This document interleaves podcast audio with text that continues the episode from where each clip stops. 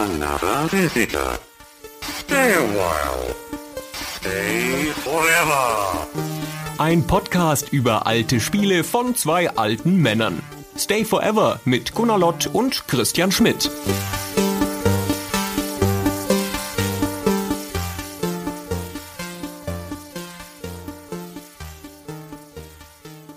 Hallo liebe Stay Forever Hörer, hallo Gunnar. Hallo Christian. Bist du gut drauf? Hast du gute Laune? Ich habe immer gute Laune. Damals bei GameStar war das aber, habe ich das anders in Erinnerung. Das stimmt aber überhaupt egal. nicht. Ich hatte immer gute Laune. Ja, manchmal äußert sich diese gute Laune in Toben, Schreien und Türen knallen und solchen Dingen. Aber unter dem ganzen Ärger und dem ganzen Zorn ist es immer noch gute Laune. Das waren nur die letzten drei Jahre. Okay. Die meiste Zeit hatte ich gute Laune. Ich beschwere mich nur manchmal, trotz guter Laune. Ich habe halt hohe Ansprüche an die gute Laune. Die muss schon sehr gut sein, damit ich mich nicht mehr beschwere. okay. Das sind ja beste Voraussetzungen für diese Folge von Stay Forever. Und nach geraumer Zeit haben wir beschlossen, mal wieder nicht über ein einzelnes Spiel oder eine Serie zu sprechen, sondern über ein übergeordnetes Thema, und zwar über interaktive Filme. Warum eigentlich? Das haben wir doch schon seit langem auf unserer Liste stehen. Es ist auch schon ein, zweimal gewünscht worden und vor allem ist es eine ganz interessante Episode der Spielegeschichte, die sich auch länger hinzieht, als man gemeinhin so denkt. Die meisten Leute haben dann so die Mitte 90er im Kopf, aber das geht ja schon in den 80ern los. Und es ist sehr interessant, weil diese Form von Videospiel gibt es ja heute de facto nicht mehr oder kaum mehr. Und Oder anders. Die Frage, wo kamen die her und wo sind sie hingegangen und in welcher Form, wenn überhaupt, begegnen sie einem noch heute, das ist ein spannendes Thema, finde ich. Das ist ein historisches Thema. Ein historisches Thema, ganz genau. Es ist wirklich historische Archäologie. Genau. Wir haben, werden gar keine Gelegenheit haben, im Detail über Mechaniken von Spielen zu reden und über einzelne Stellen in Spielen, sondern machen einen ganz trockenen historischen Vortrag. Das wird super. Da freust du dich schon drüber, ne? Ach, die Sehr ganze gut, mal keine Zeit. Anekdoten. Oh, ich habe auch jetzt schon schlechte Nur Laune. Fakten. Ja, genau. Geht die Schreierei schon wieder los. Was soll denn das? Ach Mann. Na gut. Wir müssen uns, glaube ich, erstmal kurz umreißen. Was meinen wir denn eigentlich, wenn wir sagen interaktiver Film? Das ist ja ein total unscharfer Begriff. Ist es auch wirklich, ja? Ist wirklich wahnsinnig unscharf, denn es gibt ganz viele Sachen, die unter dem Label verkauft werden. Ich kann mal damit anfangen, was mir sofort in den Kopf schießt. Und das sind die Spiele in unserer prägenden Phase, halt so Mitte der 90er, wo wir eine ausgehende, also ich zumindest hatte da ja eine ausgehende Hardcore-Spielerphase und eine anfangende Redakteursphase. Das heißt, die Mitte der 90er, Ende der 90er haben mich wahnsinnig geprägt. und mich auch. zu dieser Zeit gab es eine Reihe von gefilmten Spielen, wo alle Szenen gefilmt waren, äh, meistens mit Schauspielern, die sich vor Renderhintergründen bewegt haben. Und das waren im Wesentlichen dann meistens Entscheidungsspielchen oder Rail-Shooter von der Mechanik her. Also im weitesten Sinne Adventures, wo man Entscheidungen getroffen hat und ein paar Rätsel gelöst hat. Aber was das Gemeinsame war dieser Spiele, war im Wesentlichen nicht die Spielmechanik, sondern die Tatsache, dass da Schauspieler aufgetreten sind. Die meiste Zeit definiert man es tatsächlich über diese visuelle Ebene, dass das halt das Medium Film ist, das lineare Medium Film, das da zu einem nicht-linearen Medium Spiel gemacht wird. Also theoretisch kannst du den Begriff ja auf zwei Arten angehen. Du kannst dich vom Film nähern und sagen, das ist ein Film, der zu einem Spiel gemacht wird oder ein Film, der spielähnlicher gemacht wird. Und du kannst aus der anderen Richtung kommen und sagen, ein Spiel wird zu einem Film gemacht oder filmähnlicher gemacht. Das ist das, was man heutzutage häufiger findet in diesen herabwürdigend genannten Walking Simulators oder in den Telltale-Spielen zum Beispiel, die ja das Spiel an sich zurückfahren, die Interaktivität und sehr viel filmhafter in ihrer ganzen Inszenierung, Erzählung, Charakterzeichnung und so weiter werden. Das ist also eher, wie gesagt, der moderne Weg und der klassische Weg, der in den 90ern gegangen wurde, ist ganz eindeutig, wir nehmen das Medium Film und machen das irgendwie zu einem Spiel. Und das ist auch der Ausgangspunkt, wie diese ganze Geschichte losgeht, nämlich in den frühen 80ern. Ich möchte noch mal ganz kurz anmerken, dass das natürlich damals eine Sensation war, dass man Film und Spiel verheiraten konnte. Also insbesondere dann, als es auch noch echte Schauspieler gab. Es hat ja vorher angefangen eher mit Animationsfilmen, dazu kommen wir gleich. Und dass da alle Leute gedacht haben, das ist es. Das ist die Zukunft, ist ja klar. Ja? Die Ja. ganze Zeit musste man diese scheiß Pixelfiguren haben, weil es halt nicht besser ging. Und jetzt kann man da die geilen Schauspieler für nehmen. ja? Die super Schauspieler, dann wird das total realistisch. Und am Ende ist das einfach wie ein echter Film, nur halt, dass man noch Einfluss nehmen kann. Und dann ist aufgefallen, dass das ein, zwei Schwierigkeiten in der praktischen Umsetzung hat. Und dann hat sich, hat sich das nicht so richtig komplett durchgesetzt, sondern in einer anderen Form, nämlich ehrlicherweise wieder zurück zu Pixel, was ganz hübsch ist, oder zu Polygonfiguren. So, Es erschien ja auch tatsächlich als ein großer technischer Sprung nach vorne. Und zwar insbesondere auf der visuellen Ebene und fast noch am stärksten auf der Ebene der Bewegung. Weil das, was Film ja idealerweise ist, ist halt wirklich diese 30 Frames pro Sekunde oder 25, diese flüssige Bewegung, die du da hast, die dann auf einmal im Bildschirm stattfindet, was mit Pixelgrafik und Spielgrafik wesentlich schwerer herzustellen ist. Und diese bildschirmfüllenden Animationen zu haben, in die du auch noch eingreifen kannst, ist ja ein ganz faszinierendes Konzept. Um das aber überhaupt möglich zu machen, quasi der Tipping Point, wo dieser Gedanke überhaupt umsetzbar ist, der ja relativ naheliegend ist. Ja, Film gibt's ja nun schon seit Ewigkeiten, ne, seit dem Anfang des 20. Jahrhunderts, ist also zu dem Zeitpunkt, wo Videospiele dann größer werden, in den 70ern, 18 längst etabliertes Medium, du hast Fernsehen, du hast Kino und so weiter. Film ist da, ja, und es ist so ein bisschen das visuelle Ideal, der große Bruder, zu dem die Spiele auch irgendwie aufschauen, ja, wenn wir irgendwann mal so aussehen werden wie die, wenn wir mal den Fotorealismus erreichen von Filmen, dann haben wir es geschafft, ja, dann haben wir das gleiche Standing und dann sind wir etabliert. Aber wie gesagt, der Punkt, dass es auch umsetzbar ist, ist erst dann gekommen, als Speichermedien verfügbar werden, die in der Lage sind, große Datenmengen aufzunehmen, also genügende Datenmengen, um auch tatsächlich Filme zu transportieren. Ich möchte den Punkt noch unterstreichen mit der Bewegung. Ja, man ist ja gewohnt, dass Pixelfiguren zu der Zeit oder auch Polygonfiguren Animationsphasen haben, die halt Sprünge haben oft. Ne? So eine Pixelfigur ist ja typischerweise nicht komplett durchanimiert, sondern hat keine Ahnung, um den Arm zu heben, halt drei Stati. Ja, den Arm mittelhoch, den Arm höher und den Arm ganz hoch. Mhm. Und natürlich hat ein Film, ein Schauspieler, der macht ja keine keine abgehackten Bewegungen normalerweise, sondern das ist halt durchkomponiert seine Bewegung. Ja, und deswegen sah ein Spiel immer im Vergleich zur Wirklichkeit des Films, auch als man schon Polygone konnte und so, halt immer sehr viel unechter aus. Richtig. Genau. Ja. Und das hatte man nun plötzlich jetzt mitten in den Spielen so. Hm. So, und jetzt fangen wir an mit dem Speichermedium, das du schon eingeleitet hast, nämlich mit der Laserdisc. Ja, die Spiele in jener Zeit, wir sind da Anfang der 80er, kommen in der Regel auf zwei Speichermedien, nämlich einmal in der Spielerhalle auf einer Platine oder in den Heimkonsolen auf dem Modul.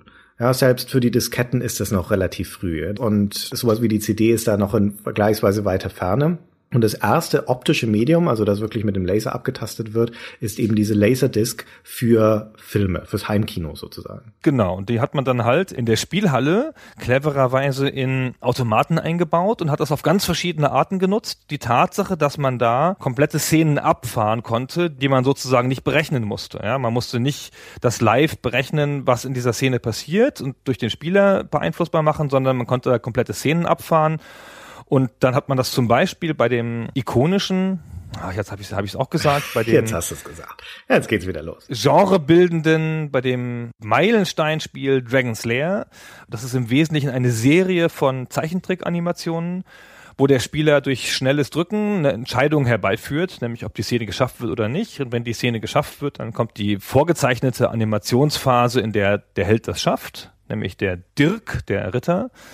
Und wenn er halt nicht rechtzeitig drückt, dann kommt halt die Szene, in der er es nicht schafft und gefressen wird oder runterfällt und so weiter. Mhm. In einem idealen Spiel drückt man immer rechtzeitig, immer an der richtigen Stelle, macht die richtigen Schwerthiebe und die richtigen Moves und erzeugt sozusagen einen laufenden Zeichentrickfilm. Praktisch stimmt das nicht ganz so, weil das Spiel trotzdem Sprünge hat, also keinen ganzen Film erzeugt. Es hat auch nur 22 Minuten Film, also so lang ist es auch alles gar nicht. Man kann da dann nicht einen 90 Minuten Animationsfilm durchspielen. Aber außerdem ist es ja auch gar nicht gewollt, weil man stirbt ja ständig. Naja, und du siehst ja auch bei einem perfekten Durchspielen nicht diese 22 Minuten, weil das Spiel zumindest insofern spiel genug ist oder clever genug ist, dass es dir deinen Weg durch dieses Schloss als dieser Ritter Dirk zusammenstückelt aus einzelnen Szenen. Also ich glaube, du siehst 14 oder 15 Szenen oder sowas, bis du dann bei dem Drachen bist und die Prinzessin befreist. Also theoretisch kannst du es mehrmals spielen und siehst dann unterschiedliche Szenen oder auch gleiche Szenen gespiegelt. Und wie du schon sagtest, das Stichwort hier ist Zeichentrickfilm. Eigentlich ist das wirklich ein 22 Minuten langer Film, nur dass wenn du dir jetzt die Laserdisc von vorne bis hinten anschauen würdest, würde es nicht so wahnsinnig viel Sinn ergeben, ja, weil dann halt die, diese Todesszenen mit dabei sind und weil die Szenen dann teils in gespiegelter Form einfach sich hintereinander reihen. Und das eigentliche, was die Laserdisc möglich gemacht hat, was vorher nicht möglich war, auf einer Videokassette zum Beispiel. Zu Hause auf so einer VHS-Kassette konntest du ja schon Videos haben. Nur wenn du eine andere Stelle anspringen möchtest, musst du vor- oder zurückspulen. Es dauert eine Weile und die Laserdisc Laserdisc ist das erste Medium, das es möglich macht, jedes beliebige Frame von diesem Film, die durchnummeriert sind, einzeln anzuspringen und zwar innerhalb von Sekunden. Ja, und das macht es also möglich, diesen Film zu stückeln in einzelne Teile. Und wie bei so einem von diesen Abenteuerbüchern, blättere jetzt vor zur Seite 33 und so, ähnlich funktioniert dieser Film, dass er dann halt zu der nächsten Szene springt. Es ist ganz interessant, dass dieses einfache Grundprinzip des Entscheidens, ja, nein, links, rechts, geschafft, nicht geschafft, wie es auch in diesen Spielbüchern ist, die du ansprichst, dass es ja immer noch, immer wieder zu Spielen geführt hat, in ganz unterschiedlichen Ausgestaltungen. Also auch diese Spielbücher gibt's ja heute noch, zumindest interaktiv. Ja.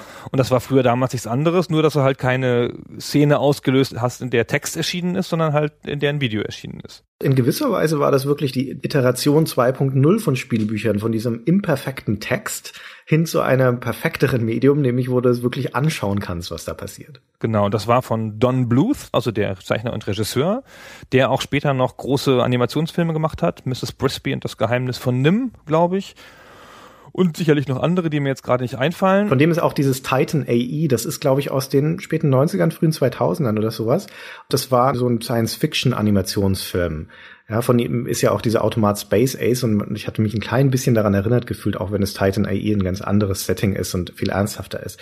Aber ich weiß noch, dass ich mir diesen Film extra angeschaut habe, damals in München im Kino und war einer von fünf Leuten oder sowas, die in diesem Kinosaal saßen, weil es nicht so wahnsinnig viel interessiert hat. Und ich habe mir den nur deshalb da angeschaut, weil ich im gleichen Jahr auf der E3 oder ECTS den Don Bluth kennengelernt habe. Der hat ah. nämlich damals auch das Spiel dazu zu seinem Film produziert und bei der Gelegenheit habe ich im Stand vorbeigeschaut geschaut, mich mit ihm unterhalten und äh, zwei anderen Leuten von seinem Studium.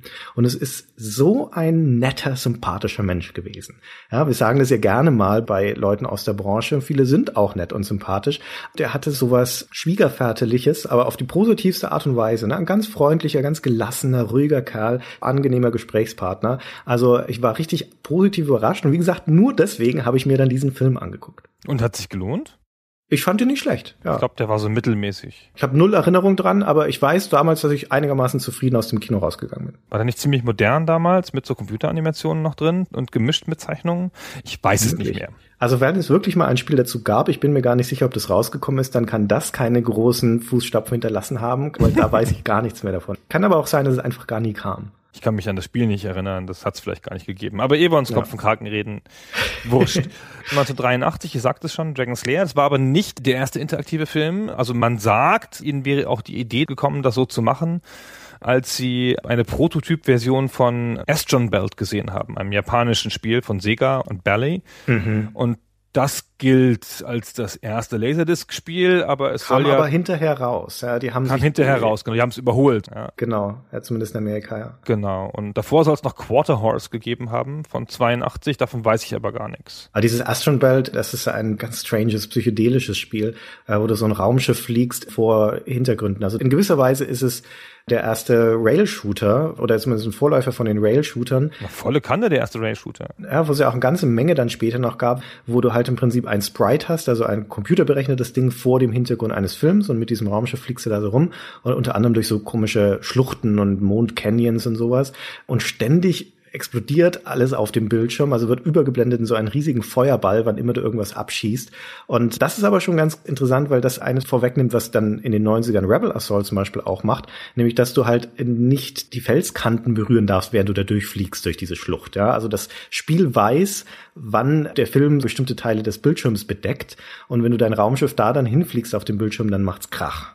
Sensationell, ja. Ich meine, wir haben eben beschrieben, wie Dragon's Lair funktioniert, was im Wesentlichen eine Timing-Frage ist. Ja, du musst halt an der richtigen Stelle im Filmchen musst du drücken, dann weiß das Ding, dass es ein anderes Filmchen abspielen muss. Das ist ja bei aller Nettigkeit und der Hübschheit der Animationen halt total stumpfes Spielprinzip, ja. und ist auch technisch jetzt nicht besonders anspruchsvoll. Es kommt halt durch die Tatsache, dass man auf der Laserdisc springen kann, geht das ja, ist das möglich. Und dieses Astron Belt also die Tatsache, dass das zwei Ebenen hat, dass man den Sprite hat, der live berechnet wird, ja, der vom Computer wie heutzutage auch live bewegt wird nach den Spieleraktionen mhm. und den Film im Hintergrund und dass das aufeinander gemappt werden muss, ja, das muss damals technisch ein Wunderwerk gewesen sein. Das Tolle ist vor allen Dingen, dass schon in dieser Geburtsstunde der interaktiven Filme in der Spielhalle zwei Spiele rauskommen, die komplett unterschiedliche Ansätze finden, das Medium Film zu nutzen. Beim einen Spiel wird es zerstückelt und dann die Interaktion dadurch hergestellt, dass du Entscheidungen triffst und beim anderen läuft's im Hintergrund für einen relativ simplen Space Shooter. Damit sind also auch schon Entwicklungen vorweggenommen und es ist auch ein bisschen irreführend, weil man denkt, wow, was für vielfältige Möglichkeiten diese Medium stecken und naja, so vielfältig sind sie dann doch nicht, wenn man, wenn man dann später die Geschichte anschaut. Aber immerhin, ja, es ist ein vielversprechender Anfang. Und was für einen Einschlag dieses Dragon's Lair gemacht hat. Da, das kam in die Spielhalle. Das gab es auch erstmal nur in der Spielhalle, war ja nirgendwo anders umsetzbar. Du brauchtest ja diesen Laserdisc-Player, diesen teuren dazu und dieses Medium. Und erstens war der Automat schon teuer, weil da ein Laserdisc-Player drin war. Und dann kostet ein Spiel auch noch doppelt so viel wie beim normalen Automaten. Ja, in so einem typischen amerikanischen Arcade hast du 25 Cent, dann Space Invaders oder Pac-Man reingesteckt und hier waren es 50. Und trotz diesen Hürden hat das Trauben von Leuten um die Automaten versammelt, so sehr, dass einige von den Spielhallen zusätzliche Monitore aufgehängt haben, damit auch die Hintenstehenden noch sehen konnten, was da auf dem Bildschirm passiert. Es hat die Leute gefesselt ohne Gleichen. Das war der Magnet über, sagen wir, ein halbes Jahr oder Jahr in den Spielhallen, weil es so eine verblüffend neuartige Spielerfahrung war und weil es so fantastisch aussah.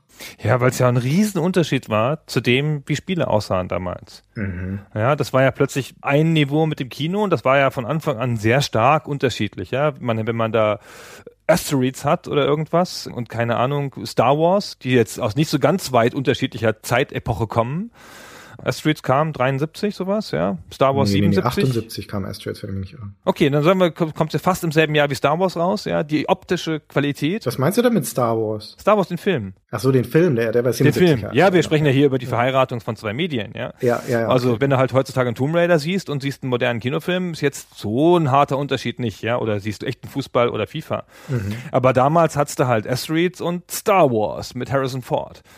Ja, und plötzlich war das Spiel auf einem Niveau damit. Ja. Es war aber auch ein teures Spiel. Also man sagt, die haben über eine Million investiert für das Spiel 1982. Ich habe jetzt gerade die Kaufkraftumrechnung nicht so im Kopf, aber damals gab es nicht viele Spiele für eine Million. Das muss ungefähr das teuerste Spiel gewesen sein zu der Zeit. Hm.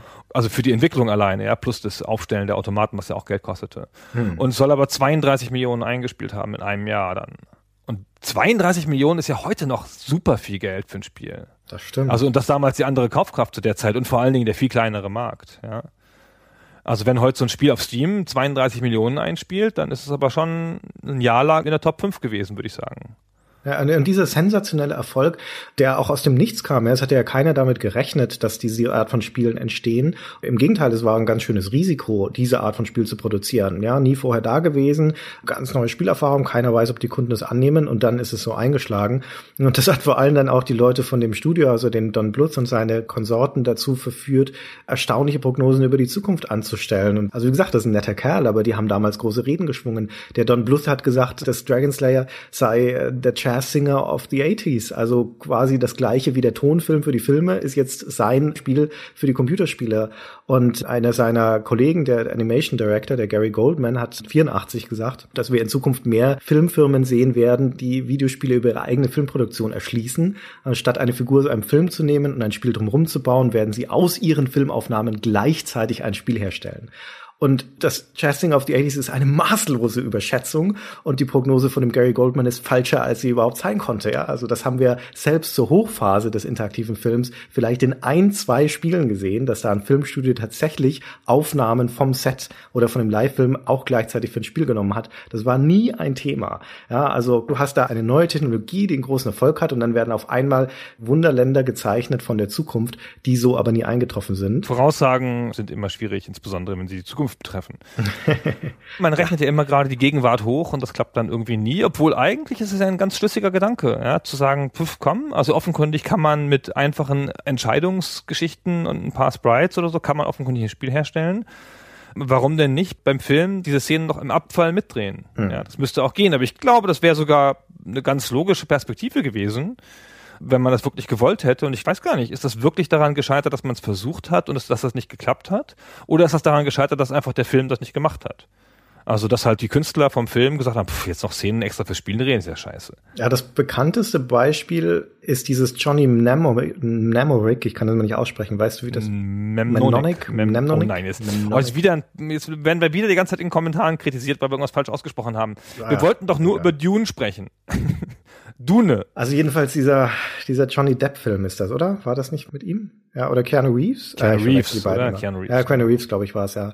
Und da gab es auch einen interaktiven Film dazu. Und selbst in diesem Fall, wo von Anfang an klar war, wir wollen da zusätzlich zu dem Film, da bietet sich bei der Thematik auch ein bisschen an, auch noch ein Videospiel machen. Und zwar ein filmhaftes Videospiel. Und selbst da hat sich das Filmstudio entschieden, die Szenen für das Spiel komplett neu zu drehen. In einem Filmset mit Kameras, mit allem. Aber das wurde hinterher neu aufgenommen und nicht parallel zum Film produziert. Genau, ich glaube, das hat was mit den Mechaniken zu tun, wie man Filme dreht.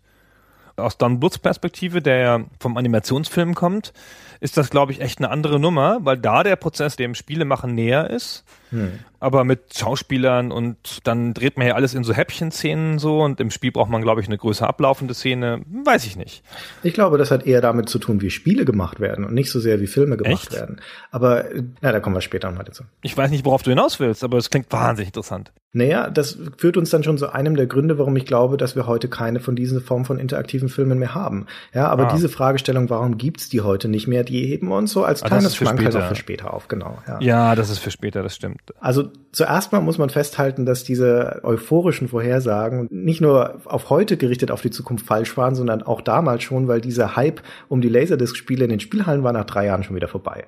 Ja, 83 kamen sie und 85 war es das schon wieder. Da hatten sich das Publikum schon so satt gesehen daran an diesen immer gleich funktionierenden Spielen, dass wir da nach einem noch recht erfolgreichen Jahr 1984, wo dann so Space Ace kam und Cobra Command und Thayer's Quest und solche Dinge, das sollte sogar eine eigene Laserdisc-Konsole bekommen, aber das hatte sich dann ziemlich schnell wieder totgelaufen. Also er hat ja das Space Ace gemacht, also den logischen Nachfolger der Don Bluth. Und schon das hat nicht mehr so irrsinnig funktioniert. Also ich glaube, das ist halt auch was, das kannst du ja einfach konsumieren, dieses Spiel, wie man heute ein Let's Play konsumiert, nämlich einfach dich neben den Automaten stellen, gucken, wie das jemand spielt und ehrlicherweise hast du es ja dann gesehen, ja. Die Ja. Spielmechanik ist ja nicht so interessant und nicht so aufregend und auch nicht so fordernd im positiven Sinne, dem du, ah, jetzt muss ich was anderes probieren oder so. Ist ja nur drücken. Ja, letztendlich ist es auch nur auswendig lernen. Ja, du hast ja keine Skill-Progression in dem Sinne, dass du im Laufe der Zeit immer besser wirst in deiner Reaktionsfähigkeit oder in den Fähigkeiten des Spiels erfordert, sondern du musst halt nur verdammt nochmal diese Szenen auswendig können. Genau, du profitierst ja wahnsinnig davon, wenn du es einmal durchgeschaut hast bei wem anders und dann selber spielst. Dann überrascht dich das Spiel ja nicht mehr. Das lebt ja davon, gerade das Dragon's Lair, dass ständig überraschende Situationen kommen, du relativ wenig Zeit hast, das Geschehen zu dechiffrieren. Muss ich jetzt einen Schwertschlag ausführen oder muss ich, weil der Charakter gerade hinfällt, was ausweichen oder so? Dass du halt relativ wenig Zeit hast, das zu dechiffrieren und dann leichten Fehler machst. So, ja, das zwingt dich ja zu Fehlern durch das Unterdruck setzen. Und das ist natürlich was, ja, hast du halt dreimal gesehen, kannst es halt, ja.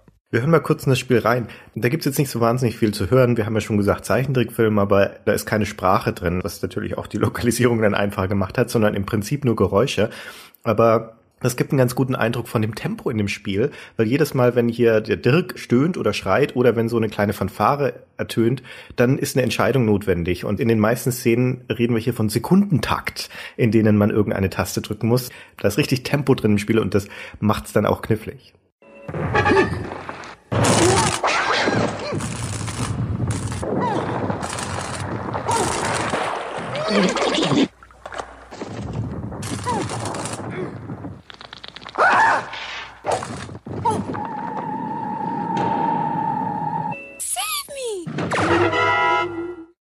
Also, also ja, es ist jetzt auch nicht so schad drum um diese Art Spiel so, ja, aber zu der Zeit ging es doch mit den Arcades eh runter, oder? Das war doch dann Mitte der 80er oder haben die sich noch gehalten? Nee, nee, nee, nee. In den 80ern, ich meine, parallel dazu laufen die ganzen Heimkonsolen, aber in der Mitte der 80er haben wir dann diesen Videogame-Crash, wo die ganzen Heimkonsolen dann eher den Bach runtergehen. Da habe ich das Gefühl, dass die Arcades eher nochmal eine starke Zeit haben. Das sind dann aber halt andere Spiele, die da im Vordergrund stehen. Und wie gesagt, das läuft sich relativ schnell tot, eben auch durch die Limitierung des Gameplays.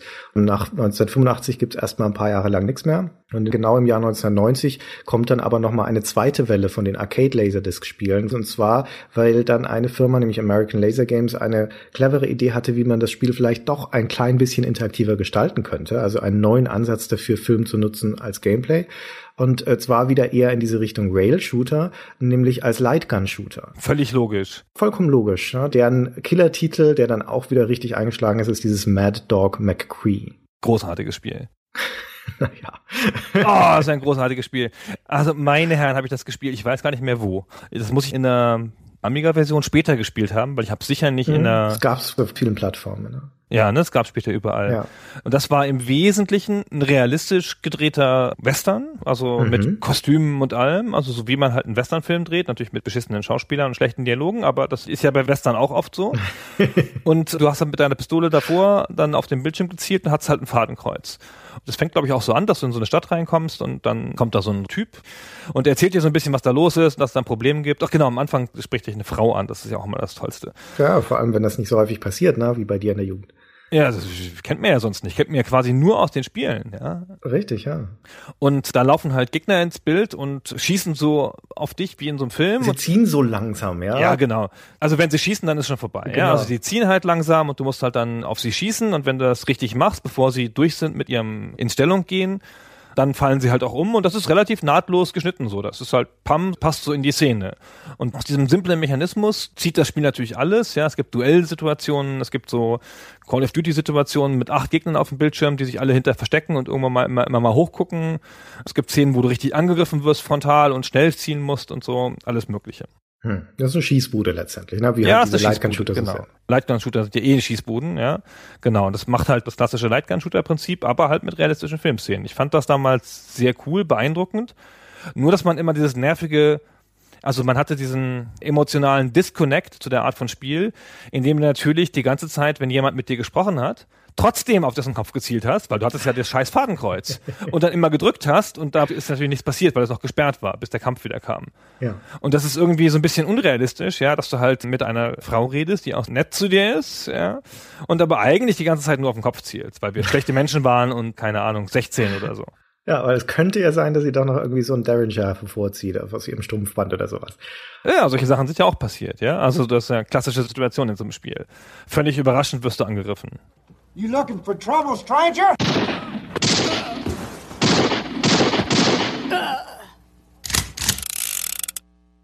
Es Überraschende ist eher, dass es so lange gedauert hat, bis so eine Art von Spiel kam, ja, dass diese Phase dazwischen war, weil es eigentlich eine ganz logische Weiterentwicklung ist und vor allem auch das perfekte Spiel für die Spielhalle, weil das halt ein Erlebnis dir ermöglicht, das du so nur dort haben kannst. Also zum einen schon wieder wegen dieser Laserdisc und diesem Player, die halt für zu Hause sehr teuer ist. Und dann hast du dieses visuelle Erlebnis mit diesem Film, was sich positiv abhebt von den ganzen 2D-Automaten links und rechts. Aber vor allem hast du halt auch diesen Controller, diese Plastik-Lightgun, die du da in der Hand haben kannst und die dir ein Spielerlebnis erlaubt, das auch ein bisschen physikalischer ist, ja, wo du dich dann hinstellst vor den Automaten und ziehst und die Waffe ausstreckst und dir besser vorstellen kannst, dass du halt wirklich gerade so ein Revolverheld bist in diesem Moment. Ja, ich finde auch, dass die grafische Qualität, die da daraus entsteht, aus dem Film, für sowas total angemessen ist, weil du brauchst ja die Live-Berechnung gar nicht. Richtig. Wenn du halt sowas wie House of the Dead spielst oder so, wo ich nochmal den Automaten gespielt habe vor relativ kurzer Zeit, das sieht halt jetzt schon ganz schön scheiße aus mit diesen schlechten Texturen und so. Und das Spiel profitiert ja gar nicht davon, dass das live berechnet wird, weil pff, es macht ja immer wieder dasselbe. Es fährt ja auch eigentlich nur vorberechnete Szenen ab. Und Mad Dog McCree ist besser gealtert als die Spiele, die das mit Polygonen gelöst haben oder mit Texturen. Das stimmt, das ist ja nicht umsonst von nicht allzu langer Zeit nochmal für die PlayStation 3 rausgebracht worden, das Spiel. Also das ist natürlich so ein bisschen Evergreen, weil die Filmaufnahmen, äh, auch wenn sie heute recht grisselig aussehen, haben sie immer noch ganz gut gehalten. Ja, sind ja immer noch echte Schauspieler. Ja. Ja, Ja, und es hat halt so einen trashigen Charme, ja. Das, Genau. ist, das ist auch okay. genau. Das war 1990 schon. Da war die Arcade-Zeit eigentlich schon vorbei, möchte man sagen. Da ging es so langsam zumindest dann. Also so 83 ist schon der Höhepunkt der Arcades. So 85, da ging es schon richtig bergab und Ende der 80er ist es ausgefadet. Na ja. Und dann kam aber das nochmal 1990 wieder. Ich weiß nicht, ob man das mit den Arcades gleichsetzen kann. Das war jetzt um die Laserdisc-Spiele, ja. Das, das ist Nee, das, die Arcades selber haben ihre große Phase in den 80ern gehabt. Danach hatten sie halt mehr Konkurrenz durch die Heimcomputer und sowas. Ja, das auf jeden Fall. Aber ich würde nicht sagen, dass sie in den 80ern schon ausgefadet sind, sondern bis in die Ja. 90er hinein haben die sich noch ganz gut gehalten. Mit halt Spielerfahrungen, die es nur dort gab. Ich meine, du hast gerade schon House of the Dead erwähnt, das dann, glaub, Mitte der 90er kam, dass ja als Lightgun-Shooter einfach den Film ersetzt durch 3D-Grafik. Da ist halt 3D-Grafik der letzte Schrei. 3D-Grafik erlaubt dann halt auch größere Art von Interaktivität und von Flexibilität, die du halt mit der Laserdisc einfach nicht machen kannst, weil die Filme dann ein statisches Medium sind, trotz allem. Und deswegen ist diese zweite Welle der Laserdisc Lightgun Shooter dann nach ein paar Jahren auch schon wieder vorbei, weil sie halt abgelöst werden durch die 3D-Spiele. Und so ein Spiel wie House of the Dead zu dem Zeitpunkt war halt trotzdem was aus der Spielhalle. Da musstest du meines Wissens nach in die Spielhalle gehen, wenn du das spielen wolltest. 96 war das. Gab's da nicht schon am Dreamcast Lightguns und sowas? Ja, ja, ja, das, das konntest du zu Hause schon auch haben, ja. Aber ob das Ich weiß noch nicht, ob House of the Dead dann zeitgleich umgesetzt wurde. Naja, egal. Weiß ich auch nicht. Aber ich, also Konsolen hatten da auch schon Lightguns. Ja, das hatten sie doch sogar zu NES-Zeiten schon, wenn ich mich nicht irre. Ja, ja, genau. Naja. Also jedenfalls war diese zweite Welle von Arcade-Laserdisc-Spielen dann halt auch eine relativ kurzlebige. Die hat ein paar Jahre länger gedauert, vor allem weil diese Firma American Laser Games einen ganzen Schwung von ähnlichen Spielen rausgebracht hat, mit jeweils anderen Szenarien, dann mit Gangstern und Space Pirates äh, und so weiter. Und in dieser Welle hat es auch Dragon's Lair nochmal geschafft. Ja, da haben sie gesagt, okay, jetzt probieren wir es doch nochmal mit einem zweiten Teil, der schon ewig in der Mache war, aber dann nicht rausgekommen ist. Und 91 kam dann nochmal ein Nachfolger.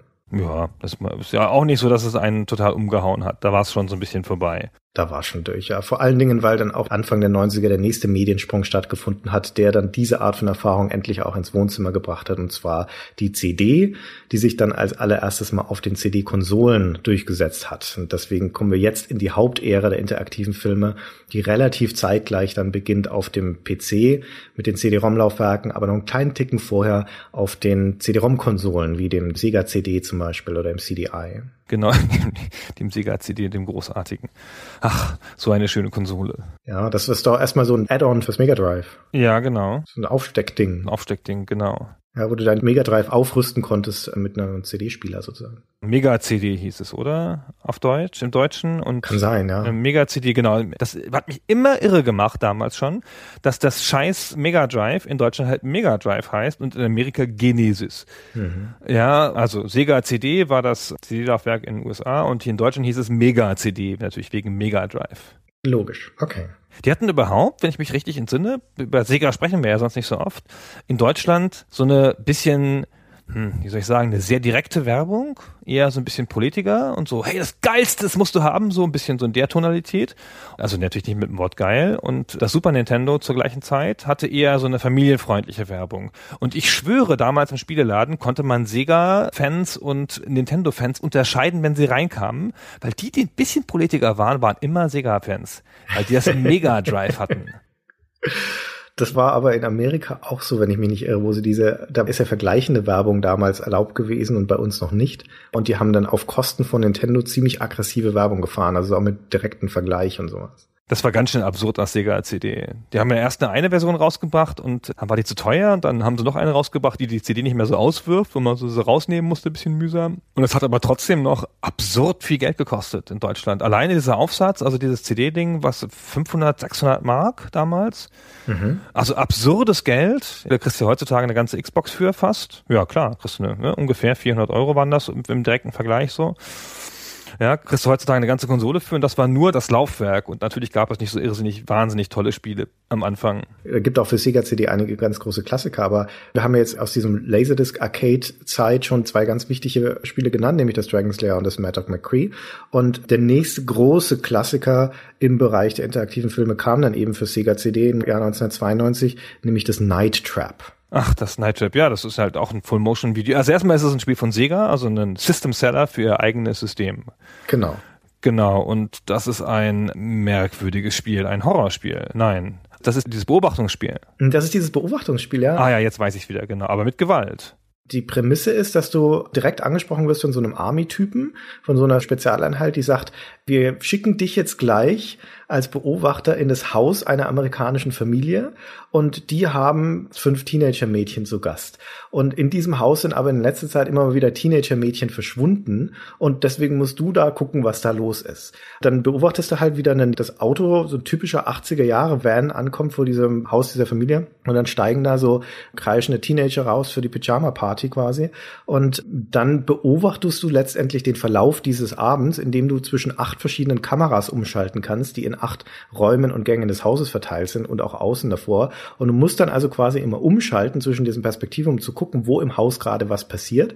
In manchen Teilen des Hauses sind eben diese Mädchen oder Familienmitglieder und unterhalten sich. Und in anderen Teilen des Hauses schleichen währenddessen, ja, wie beschreibt man das? So, so komische Also im weitesten Sinne sind es Vampire, aber halt keine klassischen Vampire. Ja, so eine Mischung aus Ghoul und Vampir. Ganz Ja. seltsame Gestalten schleichen darum, die halt Menschen in schlechtester Verkleidung sind, die dann durch die Gegend wanken. Es hat nichts Bedrohliches, also nicht für eine Millisekunde, aber die machen wohl Jagd auf diese Mädchen in dem Haus. Ja, die bringen die ja auch um dann, wenn Ja. du da nicht aufpasst. Oder entführen die oder sowas, ja, zumindest da. Listen to me, okay? Listen. Now, I'm part of a special control attack team, SCAT. We have the whole house surrounded. We've taken control of all the traps and surveillance cameras in the house. There's one right there. Can they help us?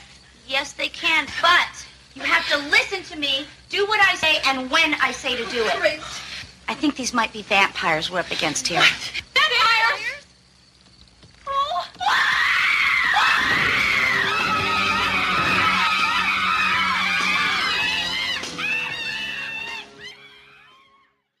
Und du kannst dann Fallen auslösen im Haus, wenn du sie erwischt. Du musst halt an der richtigen Stelle da hingucken, genau, und dann auch noch die Fallen auslösen. Ja. Also das ist an sich eine komplett lineare Erfahrung, weil ich weiß nicht, wie lange das Spiel läuft, eine Viertelstunde oder sowas, denke ich. Da läuft halt von 0 bis 15 dann dieser Film durch, ja, oder diese acht Filme durch für die acht verschiedenen Perspektiven und du schaltest dazwischen hin und her. Und das erklärt sich interessanterweise aus der Geschichte von diesem Spiel, weil zu dem Zeitpunkt, wo das rauskam, 1992, ist das schon fünf Jahre altes Spiel. Das ist nämlich ursprünglich 86, 87 produziert worden für Hasbro, für den Spielzeughersteller, für eine nie erschienene Konsole, die die geplant hat, namens Control Vision. Und das sollte eine Konsole auf Basis von VHS-Videokassetten sein. Großartige Idee. Ganz, ganz großartige, absurde Idee. Und VHS-Kassette ist halt nun mal eine lineare Erfahrung. Deswegen war das Einzige, was sie dann halt machen konnten mit dieser Konsole, dass du quasi zwischen diesem Filmstrom halt hin und her schalten kannst. Eigentlich ja ganz cool. Also überhaupt erstmal Fallenstellspiele gibt es wenige. Und Fallenstellspiel ist eigentlich eine ganz coole Mechanik, ja. Und die Tatsache, dass man durch das Hin- und Herschalten dieses Voyeuristische hat, ist auch ganz cool. Es ist leider einfach nicht so toll gemacht. Aber es war eine große Kontroverse damals, ja. Es ist ein Gewaltspiel und Ja, wurde vom. Markt genommen und so, ja. Also fiese Szenen und so. Ja, das hat überhaupt keine fiesen Szenen. Naja, aber man hat Gewalt null. gegen Mädchen und so. Das war schon schwierig. Ja, genau. Das war eine politisch hochgekochte Kontroverse, die nichts mit dem eigentlichen Spiel zu tun hatte. Also das Spiel ist von vorne bis hinten harmlos. Ja, da überfallen halt diese ghoulartigen Typen in einer kontroversen Szene von den Mädchen und legen ihr so eine Art Halsfessel um und dann ziehen sie sie daran aus dem Bild. Und daran hat sich dann ganz viel aufgeladen von wegen, na, das ist so eine Folterszene und das ist totaler Unfug, ja. Das Spiel, das schwankt zwischen diesem Trash-Charme von den Leuten in diesem Haus, die da rumgurken und dann wieder so comedy-aften Elementen. Da ist noch so eine Agentin, eine Verbündete von dir, es hat sich unter diese Mädchen gemischt und die spricht immer mal wieder zu dir.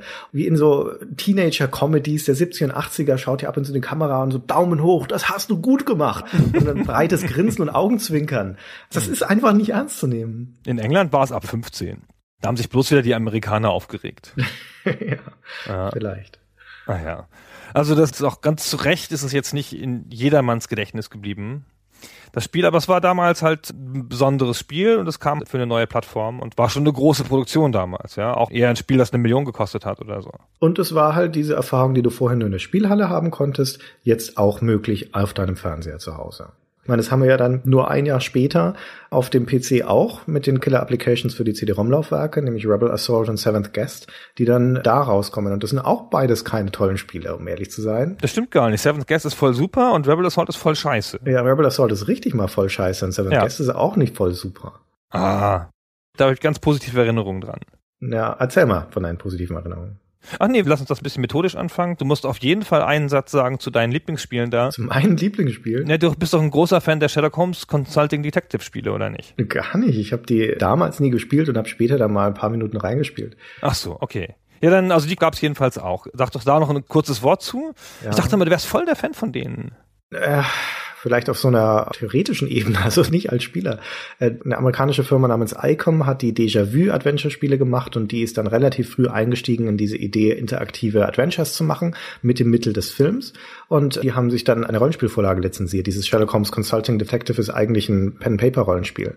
Und diesen Spielbüchern, die es damals gab, haben die dann episodisch als Adventure-Serien verfilmt. Und zwar, indem du da einfach als Sherlock Holmes durch die Stadt reist und Verdächtige verhörst. Und das sind Videoszenen, ja. Also im Prinzip ist es ein Verhörspiel. Du redest halt mit unterschiedlichen Leuten und das sind verschiedene Schauspieler und Kulissen und die erzählen dir dann Dinge und du kannst Dinge nachfragen und sowas. Ja, und am Ende musst du dann den Fall lösen, indem du Fragen beantwortest, weil wer was wann wo mit wem gemacht hat. Genau. Schon ganz charmant. Ich habe das nie gespielt. Das gab's noch mal auf iOS, oder nicht? Das kam später nochmal auf iOS, genau. Also wie gesagt, ich kann nicht so viel über die Spielerfahrung an sich sagen, weil ich sie nicht sehr intensiv gespielt habe. Aber sagen wir mal, die, die mittlere Qualität von den Schauspielern und den Filmszenen war gar nicht übel. Insbesondere wenn man bedenkt, dass es halt wirklich ein Vorläufer von diesem ganzen Boom von interaktiven Filmen ist, die dann ein paar Jahre später kommen. Oder ab dann losgehen im Prinzip. Genau. Also jetzt 93 ist das große Erweckungsjahr für den PC, ja auch in Genau. ganz vielerlei Hinsicht. Ja, ist ja auch das Jahr, an dem Doom erscheint und so, aber das ist ja jetzt gerade nicht das Thema. Ein Riesenjahr fürs PC-Spielen. Mhm. Und da erscheinen gleich zwei Killer-Applikationen für die CD-ROM, nämlich Star Wars Rebel Assault und The Seventh Guest, die beide phänomenal erfolgreich sind. Wobei sich die Märkte so ein bisschen aufteilen. Seventh Guest ist gigantisch erfolgreich in den USA, verkauft zwei Millionen Stück. Und Rebel Assault ist da auch erfolgreich, ist aber vor allen Dingen in Europa erfolgreicher als Seventh Guest. Sag mal schnell eine Killer-Applikation für CD-ROM. Denken alle Deutschen immer sofort, ah, Rebel Assault. Und Amerikaner denken immer sofort, ah, Seventh Guest. Also so hat sich das bisschen aufgeteilt. Und ich habe Rebel Assault immer sofort gehasst von der ersten Sekunde an und hatte dann gleich so das damals, ah, das wird doch nichts mit dieser CD-ROM, wenn das, wenn die Spiele so sind wie, wie das da, ah, ist ja voll blöd. Obwohl das eigentlich ganz clever mit seinem Thema gespielt hat. Und dann kam halt parallel Seventh Guest und das ist so ein bisschen mein Lieblingsspiel, fast aus dem ganzen interaktiven Filmkosmos. Wollen wir kurz was zu Rebel Assault sagen oder lieber gleich zu Seventh Guest? Ja, dann sage ich schnell was zu Rebel Assault, dann kannst du was Ja. zu Seventh Guest sagen, weil ich habe Ja, mit genau. Seventh Guest nicht so wahnsinnig viel Erfahrung, dafür viel mit Rebel Assault. Denn das war tatsächlich auch für mich oder in meinem Freundeskreis die Killer-Application für CD-ROM. Ein Freund hatte sich das angeschafft, der Michael, äh, CD-ROM-Laufwerk und dazu dann gleich Rebel Assault oder möglicherweise auch andersrum. Ich weiß die Kausalität nicht genau. Und dann haben wir das sehr, sehr lange gespielt. Und als ich dann auch ein CD-ROM-Laufwerk hatte, war da auch Rebel Assault dann logischerweise mit dabei. Und das Spiel an sich ist ein Riesenhaufen Scheiße. Ja, also es ist total langweilig. Es ist ein linearer Railgun-Shooter. Du fliegst in verschiedenen Szenen entweder um so einen Sternzerstörer rum oder über einen Planeten, durch einen Canyon und so weiter. Und drüber ist dein Raumschiff drüber gelegt und dann ballerst du da halt auf feindliche Dinge die dann immer wieder an dir vorbeiziehen. Aber erstens ist es also komplett lineare Erfahrung. Sie haben nur diesen ganz interessanten Kniff, dass sich der Bildschirmausschnitt, also der Film, der im Hintergrund läuft, ein klein bisschen verschiebt, wenn du dich nach links, rechts, oben, unten bewegst. Das heißt, es hat so ein bisschen eine Flugdynamik mit drin. Und die Steuerung ist eine Katastrophe. Also damit vernünftig was zu treffen, das Fadenkreuz so zu steuern, dass du was triffst, ist reine Glückssache, weil es ist absolut schwammig, unpräzise, ungenau. Es ist eine Qual, eine absolute Qual, dieses Ding zu steuern. Das war uns wurscht. Das war uns wirklich egal, obwohl wir auch nie bis zum Ende gekommen sind, soweit ich weiß. Weil es zwei Sachen hatte, die ganz grandios waren und die es einfach das wert gemacht haben, nämlich einmal diese auf deinem Bildschirm flüssig in Vollbild bewegten Hintergründe. Aus heutiger Sicht sind die ein sehr kontrastarmes, grob pixeliges, graubraunes, dreieckiges Ding. Damals war es sensationell, sowas hatten wir noch nicht auf unserem Bildschirm gesehen. Und dann die zweite Geschichte war, dass du da in dieses Star Wars-Universum eingetaucht bist, und zwar parallel zur Handlung des ersten Films. Und die hatten Filmszenen digitalisiert aus dem ersten Star Wars-Film. Und du sagtest vorhin schon, das ist 1977, das war zu dem Zeitpunkt also 16 Jahre her. Das lief ab und zu mal im Fernsehen, das war vor den Neuauflagen im Kino. Das heißt, plötzlich Szenen aus diesen legendären Star Wars-Filmen auf deinem Computermonitor zu haben. Ja, so eine banale Szene wie Luke kommt auf Tatooine aus dem Haus seines Onkels und läuft zu dieser Sanddüne hoch, ja, und tritt so ein bisschen Sand rum. Ja, das ist eine bescheuerte Szene.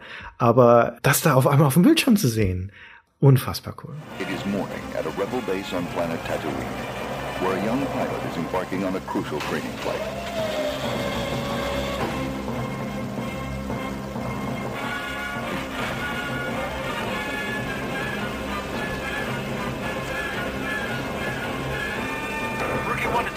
Control. Request clearance for departure. This is TACCOM Control. Clearance granted. Is that you, kid? Hack! Good to hear you. So you're running your trials today. I wish I could be with you. You shouldn't have any problems. Beggar's Canyon isn't half as tough as the runs we used to do. Good luck. Thanks.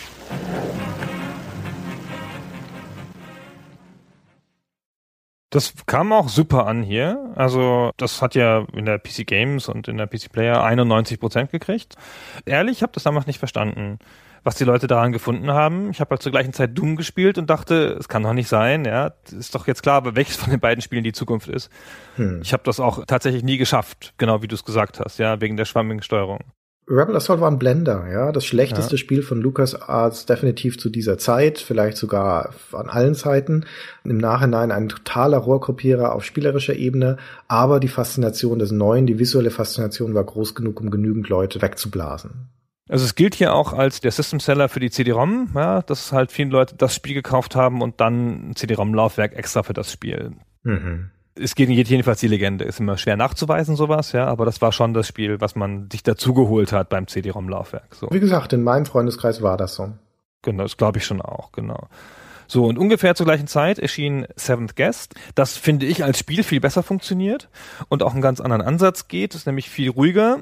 Das ist im Wesentlichen von der Anmutung her ein Adventure aber praktisch ist es eine Serie von Minispielen, ja, und zwar von so Puzzle-Minispielen, so. Von so Logikrätseln. Logikrätseln. Genau. Das ne? ist das Spiel, genau. dem wir Myst verdanken, das dann zwei Jahre später kam und dann diese ganze Welle an Cryo-Logik-Spielen, die das Adventure-Genre zerstört haben. Ja, ganz schauderhafte Spiele kamen danach noch so aus dieser Richtung. Ich fand Seventh Guest hat die Rätsel ganz gut auf Setting angepasst und das sah sensationell aus. Ja, auch nochmal auf eine andere Art, weil es hatte die Filmszenen sehr selektiv in eine Hochglanz vorberechnete 3D-Render-Umgebung eingepasst. Mhm. Und das sah super aus. Ja, du hattest halt so eine Szene, keine Ahnung, so ein Raum, alles Hochglanz-Render, so dass es auch heute, glaube ich, noch ganz okay aussähe. Naja. Naja, also naja. auf dem iPhone noch ganz okay aussehe, auf dem iPhone 3 ganz okay aussehe. Wenn das abdeckt. Und da in dieser Umgebung, die dann halt notwendigerweise rendermäßig steril war, aber halt mit Kamerafahrten belebt wurde. Man klickt auf die Treppe und dann fährt die Kamera die Treppe hoch. Und dann erscheint oben an der Treppe meinetwegen ein Geist, um mal irgendwas zu sagen. Ist ein Horrorspiel. Und der ist dann so ein bisschen durchsichtig und so und ist halt ein echter Schauspieler. Ja, und heutzutage sieht es sehr lächerlich aus, wie diese grob pixeligen Filmszenen da eingepasst sind. Damals dachte man, oh wow. Ja, alles voll echt so. Und es ist echt eine ganz finstere Geschichte und irgendwie ganz cool so. Ja, so über so einen Spielzeugmacher, der so eine Villa gebaut hat, in die man dann da eindringt und da was Gutes machen soll. Und der ist ein Spielzeugmacher und hat Spielzeug gebaut für Kinder. Und wenn die das dann kaufen und damit spielen, dann werden die krank und sterben. Ah, das ist Sophie, ist so, der lädt sechs Gäste ein und der siebte Gast fehlt. Ah, das Kind, das gerettet werden muss. Ah, und die sechs Gäste kommen alle um und ach, es ist alles, alles so toll. Der alte Storff baute ein Haus und stopfte es mit seinen Spielzeugen voll. Sechs Gäste waren eines Abends geladen und ihre Schreie waren die einzigen Laute. Blut in der Bibliothek, Blut entlang des Korridors, Blut tropft die Dachbodentreppe herunter. Hey, ihr Gäste, passt auf, dass ihr nicht ausrutscht. Niemand kam nach jener Nacht wieder aus dem Haus heraus. Keiner wurde je wieder gesehen. Aber der alte Staff wartet immer noch dort. Wahnsinnig! Krank! Bösartig! Und es hat echt ganz coole Logikrätsel. So. Also die Logikrätsel sind schön. In sich passend, vernünftige Rätsel.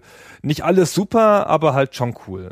Das ist ein schönes Szenario, aber das finde ich echt interessant, dass du dieses Spiel so toll findest, weil wenn ich jetzt mal Gunnar Lott wäre, würde ich sagen, für mich wird da jede Glaubwürdigkeit und jede Emotion wird für mich dadurch zerstört, dass es auf der einen Seite so ein düsteres, unheimliches Spiel sein möchte mit diesem Geheimnis des Herrenhauses und diesem Spielzeugmacher.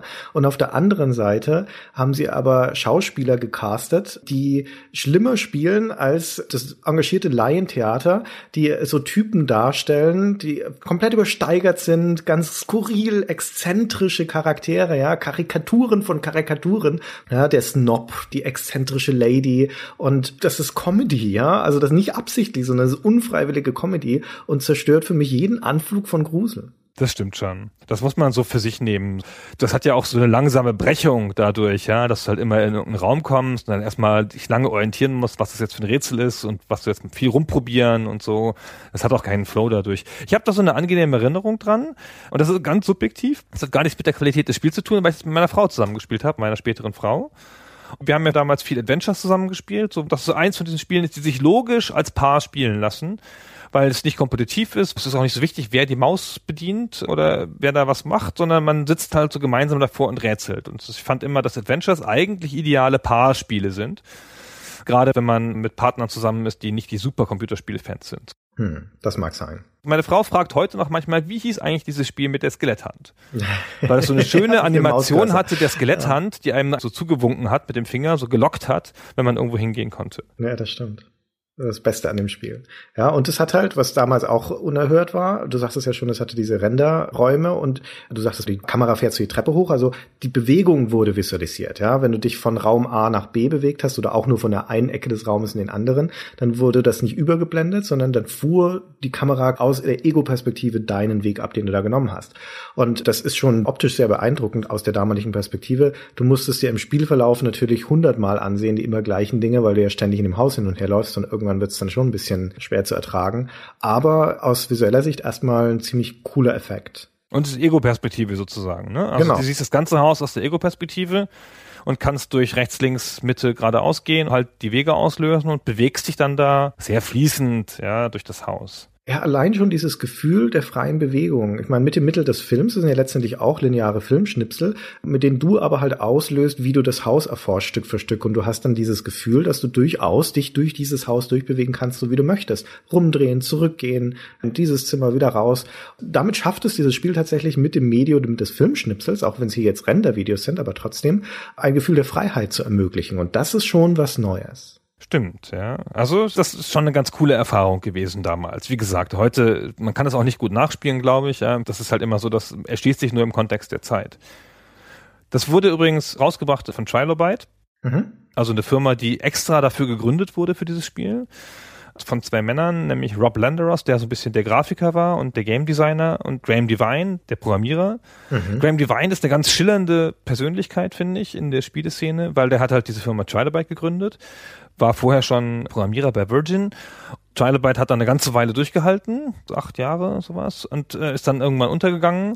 Und dann ist er zu It gegangen und hat da Quake 3 Arena mitgemacht, ja, was ja ein weiter Weg ist von Seventh Guest zu Quake 3 Arena. Von Logikrätseln zu einem harten Shooter. Hm. Ja, da siehst du mal, ne? Aber für einen Programmierer ist ja alles wurscht. Das ist wie so Verkäufer, ob ich Wurst verkaufe oder CDs, mir doch egal. Das sind alles nur Bits. Ja, genau. Er macht halt alles so. Und heute ist er Chief Creative Officer beim Magic Leap. Das ist diese mysteriöse VR, Virtual Reality Firma, die irgendwie, keine Ahnung, Milliarden Geld an Funding bekommen hat, um irgendwas zu machen, was noch niemand so richtig gesehen hat. Mhm. Die machen so eine AR-Anwendung im weitesten Sinne, oder? Ja. Genau. Was genau das ist und so, aber sie kriegen total viel Geld von Leuten, die sich auskennen. Das ist ein bisschen komisch. Das ist echt ganz cool, diese Parallele, um ehrlich zu sein, weil der Graham Devine jetzt ja wieder an der Schwelle einer neuen Technologie steckt, einer neuen Art, das Medium Computer und Computerspiel zu nutzen mit Augmented Reality. Vorher wird vermutlich Virtual Reality dieses Jahr mal durchschlagen. Und auch da, wenn man jetzt Virtual Reality aus der Perspektive, wo wir beide gerade sind, anschaut, dann muss man feststellen, niemand weiß so recht, was man damit eigentlich machen soll. Es ist möglich und wäre es nicht cool, diese Brille aufzusetzen, in einen virtuellen Raum zu gehen. Und die visuelle Erfahrung ist so einnehmend und so faszinierend, dass es sekundär ist, was man da eigentlich Sinnvolles damit machen kann. Und ganz genauso erscheint mir das auch bei den interaktiven Filmen gewesen zu sein, dass der Gedanke, Realfilm zu nehmen, auf diese CD-ROM zu tun und damit ein Spiel zu machen, so überzeugend und faszinierend erschien, dass erstmal sekundär war, was man damit eigentlich macht. Das stimmt, ja. Es hat ja total viel technische Probleme aufgeworfen, sogar noch am Anfang. Oh ja. Graham ja. Devine hat ja mal irgendwann den Spruch getan, CD-ROM is bloody slow ja, weil das halt alles gar nicht so dafür geeignet war vom Tempo her, ja, das so in der Form abzuspielen und nebenher noch Interaktion zu haben. Ja, du hast vollkommen recht. Wir müssen über die CD-ROM sprechen. Ich meine, du hast schon gesagt, du kannst nicht verstehen, warum sowas wie ein Rebel Assault eigentlich die Leute so fasziniert hat. Und es ist aus heutiger Perspektive auch wirklich schwer zu verstehen, weil das ziemlich beschissen aussieht.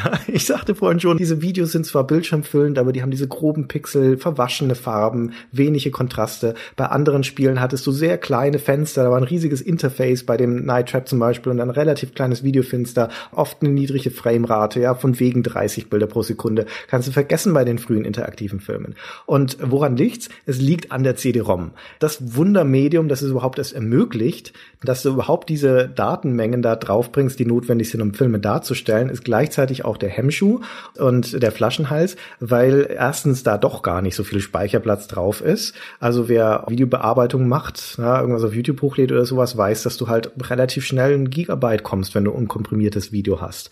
Ja, und auch damals, selbst bei niedriger Auflösung, oder bei Fernsehauflösung ist so eine CD halt in 0, nix voll, wenn du da unkomprimiertes Video drauf nimmst. Das heißt, du musst es komprimieren. Ja, du musst das Video eindampfen. Anders ist es nicht möglich. Und dann hast du aber zwei weitere Probleme. Das erste ist die Datenübertragungsrate deiner CD. Denn damals, das darf man nicht vergessen, reden wir von Single-Speed-CD-ROM-Laufwerken der ersten Generation. Das heißt, die sind genauso schnell wie dein CD-Player. Um die Daten zu übertragen auf den Rechner, brauchen die auch genauso lang wie deine CD, nämlich 74 Minuten. Ja, und das ist ja jetzt nicht unbedingt schnell. Und ein Single-Speed-CD-ROM-Laufwerk schafft 153 Kilobyte pro Sekunde. 153 Kilobyte. Es braucht also sieben Sekunden, um ein Megabyte zu übertragen. Da kann man sich schon vorstellen, mit Video ist da nicht so wahnsinnig viel. Ja, wenn das nicht ein komprimiertes, kleines Video ist, dass das auch dann wirklich in Echtzeit schafft, von diesem CD-ROM-Laufwerk ausgelesen zu werden. Und dann, weil es aber eben komprimiert ist, hast du den dritten limitierenden Faktor und das ist jetzt wieder dein Rechner, nämlich die Rechenleistung deines PCs, denn dieses komprimierte Video muss ja dann erstmal wieder dekodiert werden von deinem PC, damit es dann auf dem Bildschirm dargestellt werden kann. Und auch das limitiert also die Qualität, die du als Video überhaupt haben kannst, denn äh, wenn dann komplexe Dekodierleistung erforderlich ist, wie dann später für DVD-Qualitätsvideo, dann überfordert das deine CPU. Ja, und diese drei Dinge zusammen heißt, ein hochwertiger Videostream auf PCs oder auch auf diesen ersten CD-ROM-Konsolen ist einfach unmöglich.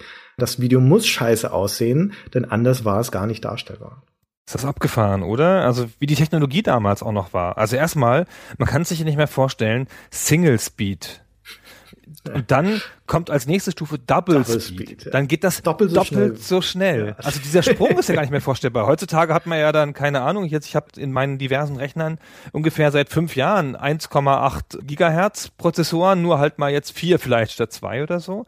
Aber über Jahre hinweg und dann kam da zack das Double Speed und dann kam das Quad Speed boah, das Quad-Speed, das war boah. Und hinterher kam noch die Achtfach-Speed, das war aber schon Luxus. Hm. Aber so das Quad-Speed war so der Killer, das wollten wir alle haben. Quadspeed. Klingt ja auch schon so geil, ja? Quadspeed als dann später die ersten CD-Brenner kamen, viel später, da ging ja das wieder von vorne los. Ja, die ersten waren halt Single-Speed-CD-Brenner und dann Double-Speed und Quad-Speed und sowas. Und da gab es ja diese große Angst, dass wenn du eine CD brennst mit Quad-Speed zum Beispiel und dein Rechner kommt aber mit der Datenübertragung nicht hinterher, dass es dann Lesefehler produziert und dass der damals noch recht teure CD-Rohling dann halt einfach verbrannt ist. Ja, stimmt. Die CD-Rohlinge waren ja auch eine Ressource, ein Rohstoff. Ja, ja, erst anfangs mal ein ziemlich teurer Rohstoff, um ehrlich zu sein. Also das war das eine ja, es gab ganz viele limitierende Faktoren auf der Seite der Hardware und dann gab es ziemlich viele Faktoren auf der Seite der Software. Man hat ja bis jetzt fast in die Neuzeit, keine Ahnung, wann ist das vorbei, dass man mit Videocodecs rumgemacht hat? Ja, immer noch, das ist nach wie vor so. Macht man immer noch, also ja, jetzt so mit, früher hat man noch immer noch einzelne Codecs installiert und dann noch ein extra Codec für irgendwie das und das Video und dann brauchte das noch ein Sondercodec und so. Aber sowas wie der Standard von MPEG 1, was so 93 der, der Standard war, das hat ja auch nur eine Auflösung von 352 mal 240 40. Ja. Es ist ja auch jetzt nicht so Killer, dass man denkt so, boah, das sieht ja schon super aus. Ja, das war der Standard, der dafür geschaffen wurde, dediziert dafür geschaffen wurde, dass es von einem Single-Speed-CD-ROM-Laufwerk lesbar ist. Ja, ein Video, das mit MPEG 1 codiert ist, ist also ein Video, das von einem Single-Speed-CD-ROM-Laufwerk abspielbar ist. Ja, genau. Der erste Videocodec, den vielleicht sogar einige noch kennen, ist dieser Cinepack-Codec, der auch lang populär war, der unter anderem auch auf den Sega-CD-Sachen zu Einsatz kam. Aber wie du schon so recht sagtest, die Qualität von den Videos hängt auch damit zusammen, wie sie codiert sind. Und ich finde das echt ganz cool, wenn man sich das nochmal vor Augen führt, wenn man heutzutage ein Spiel aus jener Zeit anschaut. Also ein Seventh Guest zum Beispiel oder ein Phantasmagoria, irgendwas aus der Mitte der 90er und sich denkt, Gott, warum sieht das so scheiße aus? ja, dass man sich diese technischen Limitierungen bewusst macht und auch kurz reflektiert, wie eigentlich Videokomprimierung funktioniert und auch damals funktionierte. Nämlich, also so Basissachen wie eine Keyframe-Technologie zum Beispiel, dass du halt bei 30 Bildern pro Sekunde zum Beispiel nur das erste voll speicherst und bei den anderen 29 nur die Veränderungen zum vorherigen Bild. Das führt dann dazu, dass du halt dann so Schlieren in deinem Bild haben kannst zum Beispiel. Ja, sowas gab es schon. Oder Quantisierung, was heißt das? Du hast in einem Rohvideo hast du, keine Ahnung, Millionen von Farben, die kann das Auge eh nicht alle unterscheiden. Also reduzierst du die Menge auf 64.000 oder sowas, ja, und sparst damit auch eine Menge Daten. Und Komprimierungscodes und so weiter, die alle schon mit drin sind. Aber die einfachste und letztendlich auch effektivste Art und Weise, um dein Video so runterzubrechen, dass es da übertragbar ist von so einem Single-Speed-Laufwerk, ist die Framerate runterzusetzen, ja, nicht 30 Bilder, sondern 15, die Auflösung runterzusetzen, ja, nicht Vollbild, sondern wie man damals so schön gesagt gesagt hat, im Briefmarkenformat. Und was man auch gerne noch sieht in den frühen Spielen, ist so ein Interlacing, dass du jede zweite Zeile nur darstellst. Und dann kommt immer eine schwarze. Also dass du so ein Gitter hast quasi. Das ist ja heutzutage ein ästhetisches Mittel. Ja, genau, richtig. Ja, wenn du diesen Retro-Look herstellen möchtest. Genau, um den Retro-Look herzustellen, ja. Ja. Ich habe heute noch ein wohliges Gefühl, wenn ich Interlacing-Sachen sehe. das gefällt mir immer noch so, ja. Mir nicht. Aber durch was für Feuerreifen man da springen musste technisch, weil die Technologie noch gar nicht so weit war.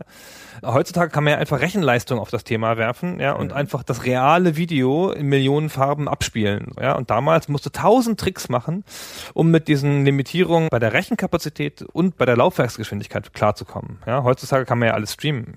Oder hat halt eine SSD in seinem Rechner und das geht dann PAM quasi in Echtzeit. Aber das war halt damals ein Riesenaufwand und dafür mussten diese ganzen Verfahren entwickelt werden. Genau. Und es hat echt einen Unterschied gemacht, ja. Also gab halt schnellere Komprimierungsverfahren und schlechtere Komprimierungsverfahren. Richtig, ja. Und Ja. Das Wachstum des interaktiven Films ist untrennbar verbunden mit diesen technischen Innovationen im Bereich des Datenträgers, also der CD-ROM und der Videokomprimierung.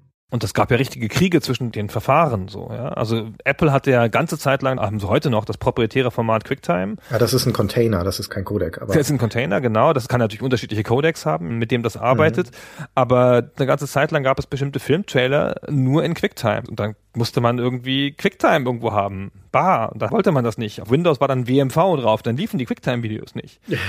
ja. Ja, da war dieses Video vor Windows drauf. Erinnerst Ja. du dich nicht da noch dran? Bei einigen Nee, Spielen. Windows-Spiele, musstest du dann nach der eigentlichen Spielinstallation manchmal DirectX installieren und ab und zu auch mal noch dieses Video vor Windows installieren, damit er halt die Videos anzeigen konnte.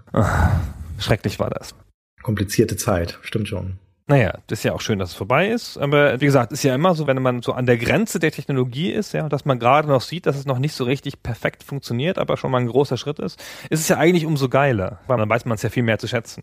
Hm. Ja, also heutzutage hat man ja bei manchen Sachen, also jetzt in diesem Bereich jetzt, es gibt natürlich noch große Fortschritte hier auch, aber hat man ja so inkrementelle Fortschritte bei allen Sachen und das war damals echt, das waren große Sprünge, die man da gemacht hat in relativ kurzer Zeit. Ja, das stimmt.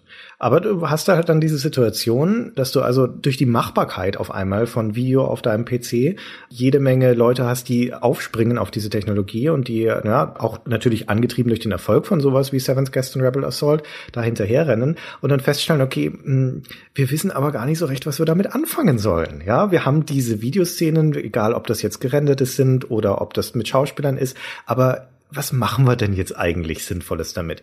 Und da eine Antwort drauf zu finden, da gab es jede Menge Versuche dann Mitte der 90er. Das war die Hochzeit der interaktiven Filme und da wurden also Dutzende, wenn nicht sogar Hunderte von Spielen produziert. Und so richtig überzeugende Angebote, wie dann diese Film sinnvoll einsetzbar ist, sind ganz, ganz spärlich gesät, wenn man sie überhaupt findet. Also fast gar nicht. Das Fast ganze. Genre des interaktiven Films hat wenig hervorgebracht, was super ist.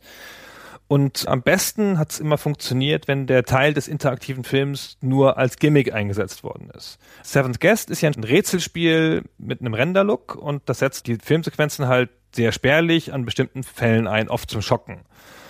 Das macht das Spiel nicht origineller, aber das ist halt ein relativ adäquater Einsatz dessen, ne? nur so als Effekt. Hm. Wohingegen die Spiele, die voll drauf gesetzt haben, also nur mit Schauspielern, das ist halt auch schwierig gewesen oft. Also es gibt zwei, drei sehr schöne, also einem kommen wir noch, weil das eins von unseren Lieblingsspielen ist, glaube ich, unseren gemeinsamen. Oh, da bin ich gespannt, was das ist, weil ich weiß es jetzt gar nicht. Ja, gibt ja nur eins, das da richtig adäquat ist. Und später halt noch, wo man bei Wing Commander die Filmszenen auch so wie so eine Belohnungsmechanik eingesetzt hat. Wollte ich gerade sagen, weil das ist natürlich eine ganz logische Art und Weise, solche Filmszenen einzusetzen, nämlich sie einfach überhaupt nicht mit dem Spiel zu verbinden. Ja, ist ja Genau. auch eine Möglichkeit, indem du sagst, Spiel ist es eine und Film ist es andere und wir trennen es schön und dann bist du bei der Cutscene. Ja, so wie es Wing Commander macht, da hast du ja noch ein bisschen Interaktivität noch drin, weil du so Dialoge führen kannst und solche Geschichten. Oder Command Conquer, ja, ist das allerbeste Beispiel. Command Conquer ist ja nicht zuletzt deswegen auch so ein erfolgreiches Spiel geworden, 95, weil es eine schöne Ästhetik auch gefunden hatte, eine schöne Art, ähm, neue Art vor allen Dingen auch eine Geschichte zu erzählen mit dem Mittel des Films. Genau, das hat diesen Spielen ja gut getan, ja. Oder Privateer 2, was ich heute noch großartig finde. Oh ja, Das hat ja. auch dieses Design von diesen ganzen Kneipen. Genau. Auf jedem ja. Planeten eine andere Kneipe und so, ja. Und mit den Filmszenen und so, alles gebaute Sets. Das fand ich Ja, schon. John Hurt rumlief und Jürgen Prochnow und sowas. Genau, John Hurt und Prochnow, genau, die großen, großen Helden des interaktiven Films auch. Ja, da müssen wir später auch nochmal drauf kommen, was für Kuriositäten es da gibt. Ja, wir sprechen ja gleich noch über ein John Hurt-Spiel. Ja, ja, ne, genau, ja, das. Ach, jetzt weiß ich auch wieder, was du meinst. Ah, jetzt ja, weißt du, was ich meine. Na, ich Genau. dachte, ja, also, Sekunde wolltest du über Phantasmagoria reden, aber das können wir auch noch machen. ja, das können wir noch kurz erwähnen, aber das ist gar nicht so toll. Aber Filme als Cutscenes ist nicht interaktiver Film. Ja, Genau, das sind das normale nicht. Spiele und die nutzen es halt einfach als narratives Element. Aber das Spannende ist halt wirklich dieser Gedanke, was machen die Spiele, die sagen, wir haben jetzt hier einen Und wir wollen da den Film zum Spiel machen. Sierra zum Beispiel hat eine Phase gehabt, wo sie ganz schwer darauf eingestiegen sind, auf dieses Ding und eine ganze Reihe von Spielen produziert haben. Über eins haben wir schon gesprochen in der Gabriel Knight Episode, nämlich das Gabriel Knight 2, aber die hatten eben auch das Phantasmagoria, sie haben ihre Police Quest Reihe dann zu einem interaktiven Film gemacht mit Police Quest SWAT und dann kam noch Phantasmagoria 2 natürlich und Urban Runner und noch ein paar weitere.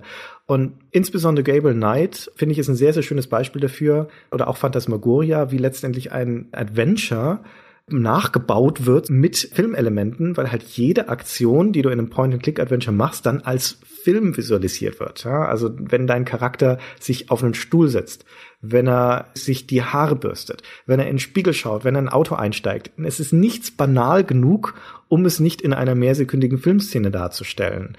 Das ist Ratlosigkeit, finde ich. Die ganzen Dinge, die man in einem Adventure normalerweise recht effizient machen kann, weil das Sprite halt einfach nur die Hand ausstreckt, ja, und dann mit einem irgendeinem Gegenstand operiert, das auf einmal nachbauen zu müssen mit jeweils einer eigenen Filmszene. Es ist belanglos. Ja, man hat sich halt gedacht, das wäre logisch. Du kannst natürlich die Animationen den Helden machen lassen oder die Animationen von Hand machen. Es ist halt einfach nur ein Ersetzen und es hat dem Genre nichts hinzugefügt, außer Genau. ich hatte halt immer so einen Fremdheitseffekt, auch bei Gabriel Knight oder Phantasmagoria und diese ganzen Sachen sind ja alles, funktionieren ja alle nach demselben Prinzip. Ja, das sind ja alles so Adventures, die Adventure-Mechaniken haben und Schauspieler in gerenderte Hintergründe setzen. Ich hätte es ja sogar noch verstanden, wenn es echte Sets gewesen wären. Ja, ich finde, echte Sets sehen halt immer geiler aus, als dieses komische mit den Renderhintergründen, wo du immer keinen echten Schattenwurf hast und das Licht scheiße ist. Das sieht halt immer aus wie Laientheater. Selbst wenn der Schauspieler okay spielt, von einem Renderhintergrund sieht jeder Schauspieler aus wie Laientheater. Das ist fast nicht zu retten. Ja, und wenn du echte Sets hättest und die könnten halt aus den echten Sets Sachen hochnehmen und würden halt sagen, hier ist das Schwert, ja. Keine Ahnung, und, aber so ist es ja dann nicht, ja. Es ist ja dann irgendwie einfach nur eine Anpassung auf das Adventure-Genre ohne irgendwie einen Extra.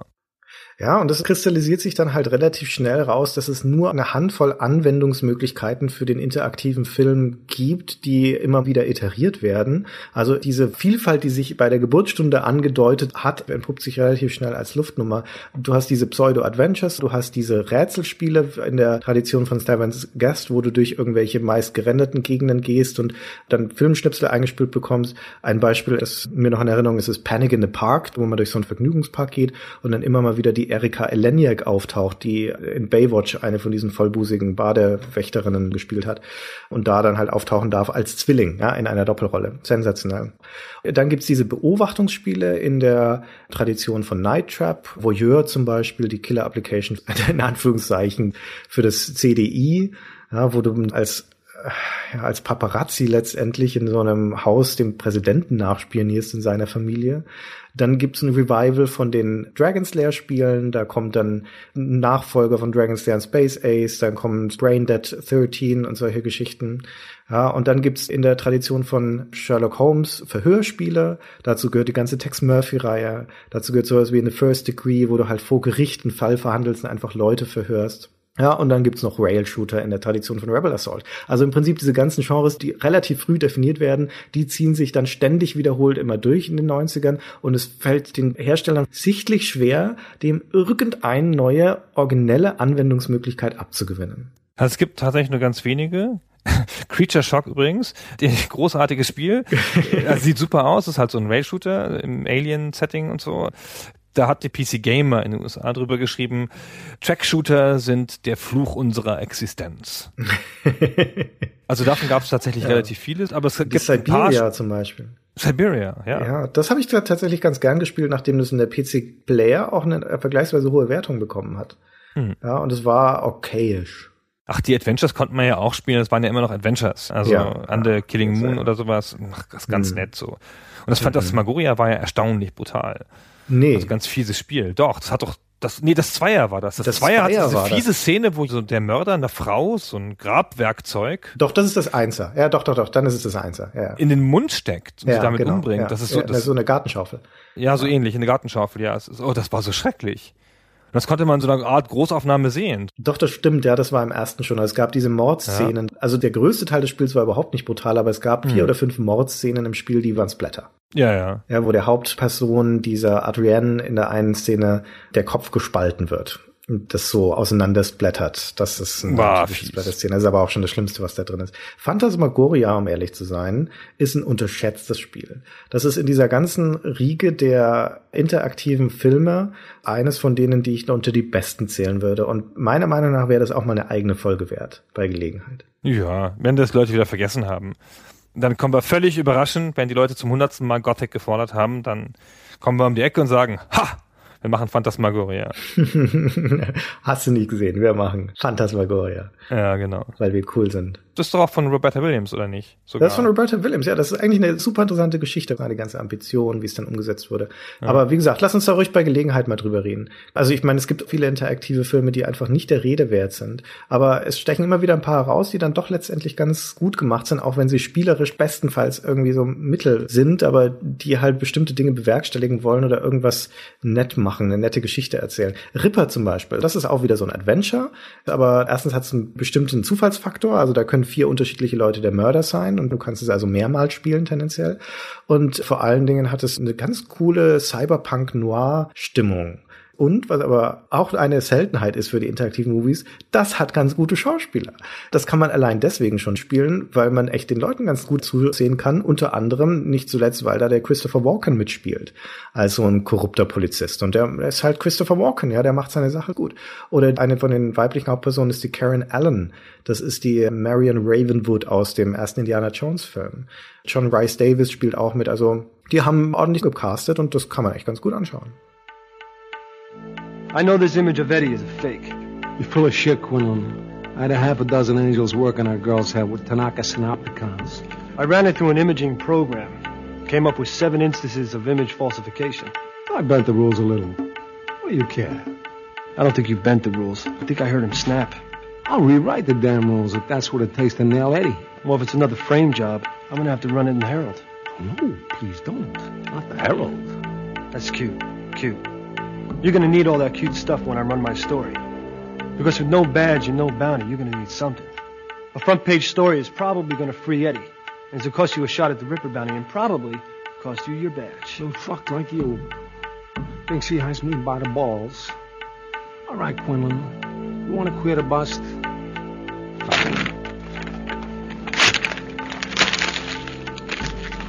He's out. It's on your conscience. He strikes again. Nicht schlecht. Habe ich nie gespielt. Cool. Ich wollte sagen, 1996 kommt dann endlich mal ein Spiel aus diesem Adventure interaktiver Film Zusammenhang drauf, den interaktiven Film auf die intelligentest mögliche Art einzusetzen, nämlich mit Absicht. In Gabriel Knight ist es ja immer ehrlich gesagt wie ein Versehen. Es gibt ja keinen Grund dafür, warum Gabriel Knight ein Schauspieler ist und die Umgebung gerendert. Ja, das ist ja, erzeugt ja immer einen Widerspruch. Und 1996 kommt das Adventure Toonstruck. Ja, ein klassisches Adventure, gar Ja, nicht das ist interaktiv. kein interaktiver Film. Ne, das ist kein interaktiver Film, aber das nimmt es halt sehr intelligent. Das hat halt eine Comic-Umgebung, also eine Toon-Umgebung. Und da ist nun wirklich ein realer Mensch, ein Schauspieler. Welcher ist denn das nochmal? Das ist ein ganz bekannter Schauspieler. Wie heißt der noch? Das ist der Doc Brown aus Zurück in die Aus Zukunft. Zurück in die Zukunft, genau. Also der Schauspieler, der Doc Brown gespielt hat, jedenfalls. Wurscht, fällt uns dann wieder ein und der läuft dann halt als reale Figur in dieser Welt rum, weil er halt in diese Welt versetzt worden ist. Mhm. Also die umgekehrte Situation zu Roger Rabbit, dem Kinofilm, ja, wo halt das sehr schön eingesetzt wird, weil diese Figur Roger Rabbit, das ist ja eine Zeichentrickfigur und der läuft in der realen Welt rum. Da ist das also völlig mit Absicht gemacht und da ist das total logisch, ja, da denkt man, ah, so muss das sein, so ist das richtig. Aber wie gesagt, das ist kein klassischer interaktiver Film, sondern setzt halt nur die Technologie auf eine andere Art ein. Mhm. Genau. Ja, Toonstruck ist ein tolles Spiel, wirklich ein tolles Spiel. Tolles Spiel, ja, wirklich tolles Spiel. Auch eins der unterschätztesten Adventures dieser Zeit ist leider ziemlich untergegangen. Aber aus dem Jahr 1996 kommt auch eines von den Produkten aus diesem Umfeld des interaktiven Films. Also für das ich ein Herz habe, weil es so absurd ist. Und ich muss, um die Fallhöhe zu erhöhen, muss ich ein bisschen ausholen. Also wir sind auf dem Höhepunkt der interaktiven Filme im Jahr 1996 und wir sind auch auf dem Höhepunkt von einer generellen Bewegung gerade in diesem IT-Umfeld, nämlich dem Multimedia-Trend. Ja, du hast Multimedia als das Schlagwort, dass Medien zusammenfließen auf dem Computer. Und damit sind so Dinge gemeint wie zum Beispiel diese Enzyklopädie von Microsoft zum Beispiel, weißt du nochmal die Encarta oder Lexirom, wo du Begriffe nachschlagen kannst, bekommst Videos dazu eingespielt. Oder du schaust was von Beethoven, fünfte Symphonie und bekommst die Musik dazu eingespielt. Also Multimedia, das ist das Wort des Jahres 1995 in Deutschland, ist der ganz große Trend. Also jeder möchte irgendwie diese Richtung, jeder möchte die CD-ROM nutzen, er möchte irgendwas mit Film machen. Das Feld wird da immer enger, du brauchst irgendwas, um rauszustechen. Es werden auch bekanntere Leute gecastet, die Filmstudios wollen da auch irgendwie rein. Und dann erscheint 1996 Steven Spielbergs Director's Chair ein Produkt, von dem vermutlich kaum jemand von unseren Hörern jemals gehört haben wird. Ich weiß gar nicht, ob es hier in Deutschland überhaupt erschienen ist. Aber das ist toll. Das ist eine Filmmachsimulation von und mit Steven Spielberg. Also ich weiß nicht, ob es von ihm ist, aber auf jeden Fall mit Steven Spielberg. wenn du das anschmeißt, das Spiel, dann erscheint Steven Spielberg auf deinem Monitor und sagt dir so, ich möchte dich gerne als Regisseur haben für meinen neuen Film. Regisseur und Cutter ja, und Marketingmensch und was weiß ich alles. Du wirst durchgeführt durch die ganze Filmproduktion. Ja, ich erkläre dir, wie ein Film produziert wird, vom Drehbuchschreiben über Setbau bis hin zum Aufnahmen der Filmszenen und dann kannst letztendlich du aus diesen Filmszenen einen Film schneiden. Und dann hatte Steven Spielberg tatsächlich als Regisseur mit Quentin Tarantino in der männlichen Hauptrolle und Jennifer Aniston in der weiblichen Hauptrolle einen Kurzfilm gedreht. Und zwar in unterschiedlichen Versionen, einmal eher als Drama, einmal eher als Comedy, in unterschiedlichen Perspektiven, als einzelne Filmschnipsel. Der Quentin Tarantino ist da so ein Häftling und die Jennifer Aniston ist irgendwie seine Verlobte oder sowas, die versucht ihn da rauszuschlagen. Und Steven Spielberg hat das, wie gesagt, alles aufgenommen. Und dann kannst du dem beiwohnen, wie die da diese Filmszenen drehen, ein paar Entscheidungen treffen und hinterher dann an einem Schnittpult aus diesen einzelnen Szenen deinen eigenen Film zusammenschneiden. Kannst noch einen Poster dazu bauen und kannst es dann einem Testpublikum vorführen und das reagiert dann da drauf.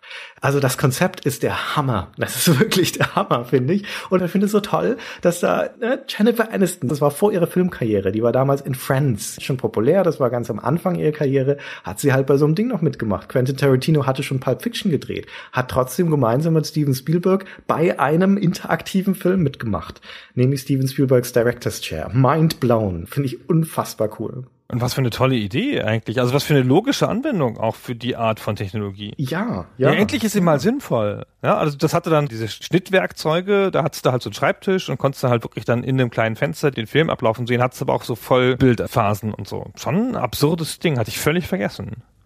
I've chosen you to direct our next project, so welcome to the studio. Now making movies is one of the greatest jobs in the world.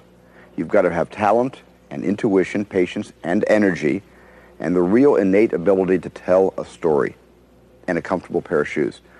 Of course, a great crew is also essential, so I've handpicked some of the best people in Hollywood to work with you, and I'll be around to guide you through the process from writing the script to premiering the film, the movie you're about to personally make. Ich kann mir nicht vorstellen, dass es irgendwie erfolgreich war. Ich meine, es gibt auf YouTube eine B-Roll, also Pressematerial mit so kurzen Interviewszenen mit einer sichtlich überforderten Jennifer Aniston, die nicht so ganz weiß, was sie da sagen soll, aber auch einem Quentin Tarantino, der dann da fabuliert, dass jetzt jeder zu Hause nachvollziehen kann, was es heißt, einen Film zu machen. Und dann wird halt davon gesprochen, dass das in Schulen eingesetzt werden wird, damit Leute herangeführt werden ans Filmemachen. Also auch da wieder, was für Vorstellungen haben die Leute? Ja, das ist einfach kompletter Schmarrn. Aber so als historisches Artefakt finde ich sensationell. Also ich wüsste eigentlich, warum eigentlich nicht? Ist doch völlig logisch. Ach, Penn und Teller übrigens sind auch noch mit dabei. Fällt mir gerade noch ein. Nur, nur so am Rand. Spielen auch noch mit. Das war schon nach Tarantino nicht mehr zu toppen. Schon, die Aniston waren nur noch Bonus. Ist auch schon egal. Ja, Wahnsinn. Ja, und die ganzen Nebendarsteller, die da so als Drehbuchautoren sowas auftauchen, das sind natürlich wirkliche Drehbuchautoren. Die Drehbuchautoren, die Aladdin zum Beispiel den Zeichentrickfilm geschrieben haben, sind da halt auch mit dabei. Ja, also du siehst da einen ganzen Haufen Prominenz so im Vorbeigehen. Das ist doch bestimmt so ein Spaßprojekt gewesen. Das wollte der selber machen. Kann schon sein, kann schon sein, ja. ja also ich meine, es ist so ein bisschen so wie viele große Autoren Also jetzt nicht Günter Grass groß, aber so, so große Science-Fiction-Autoren oder so jemand wie Stephen King haben doch Bücher geschrieben über das Schreiben, Mhm. wo sie das Schreiben erklären und Character and Viewpoint, wie man das einsetzt und wie man Science-Fiction schreibt, wie man Horror schreibt und so weiter. Und vielleicht ist das das Äquivalent von Spielberg dazu.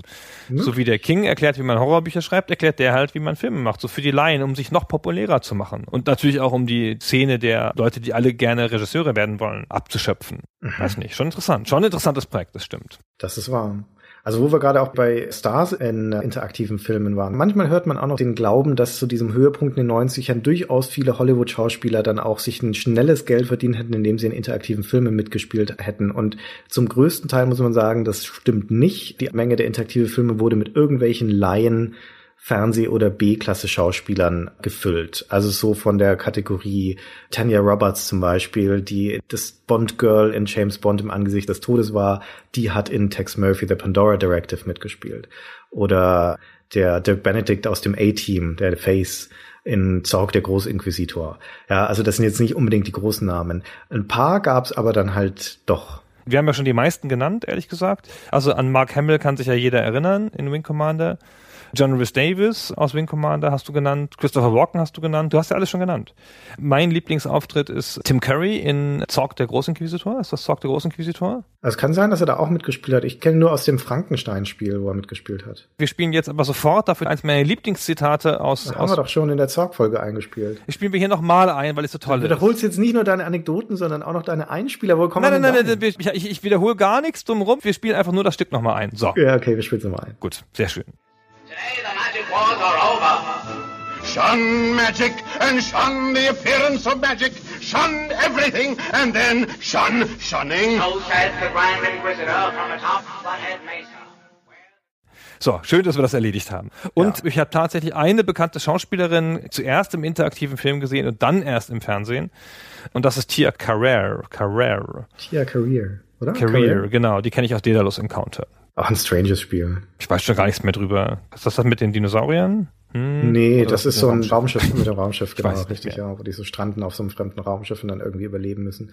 Naja. Ah, ja. Hier der Dennis Hopper hat auch mal mitgespielt in einem interaktiven Film. Black Dahlia 1998, da war es dann schon so am Ausklingen. Aber ja, das war es dann so im Großen und Ganzen. Es gab auch ein paar interaktive Filme zu Serien. Akte X, das Spiel, ist vielleicht das prominenteste. Das war auch dann 1998, also so zum Ende der interaktiven Filme. Da spielen dann natürlich auch, wenn auch nur kurz, der David Duchovny und die Gillian Anderson mit. Oder zu Star Trek gab es auch ein paar. Unter anderem gab es dieses Star Trek Borg zum Beispiel. Das ist letztendlich wie eine Episode der Fernsehserie von The Next Generation. Da spielt zwar niemand von den Stars mit, außer dem Johnny Lancy, der den Q spielt. Der ist der, derjenige, der dich durchführt, der Erzähler. Aber erstens spielt er sensationell in diesem Star Trek Borg, also richtig gut. Das ist auch wenn nicht über dem Niveau von einer typischen Episode von TNG.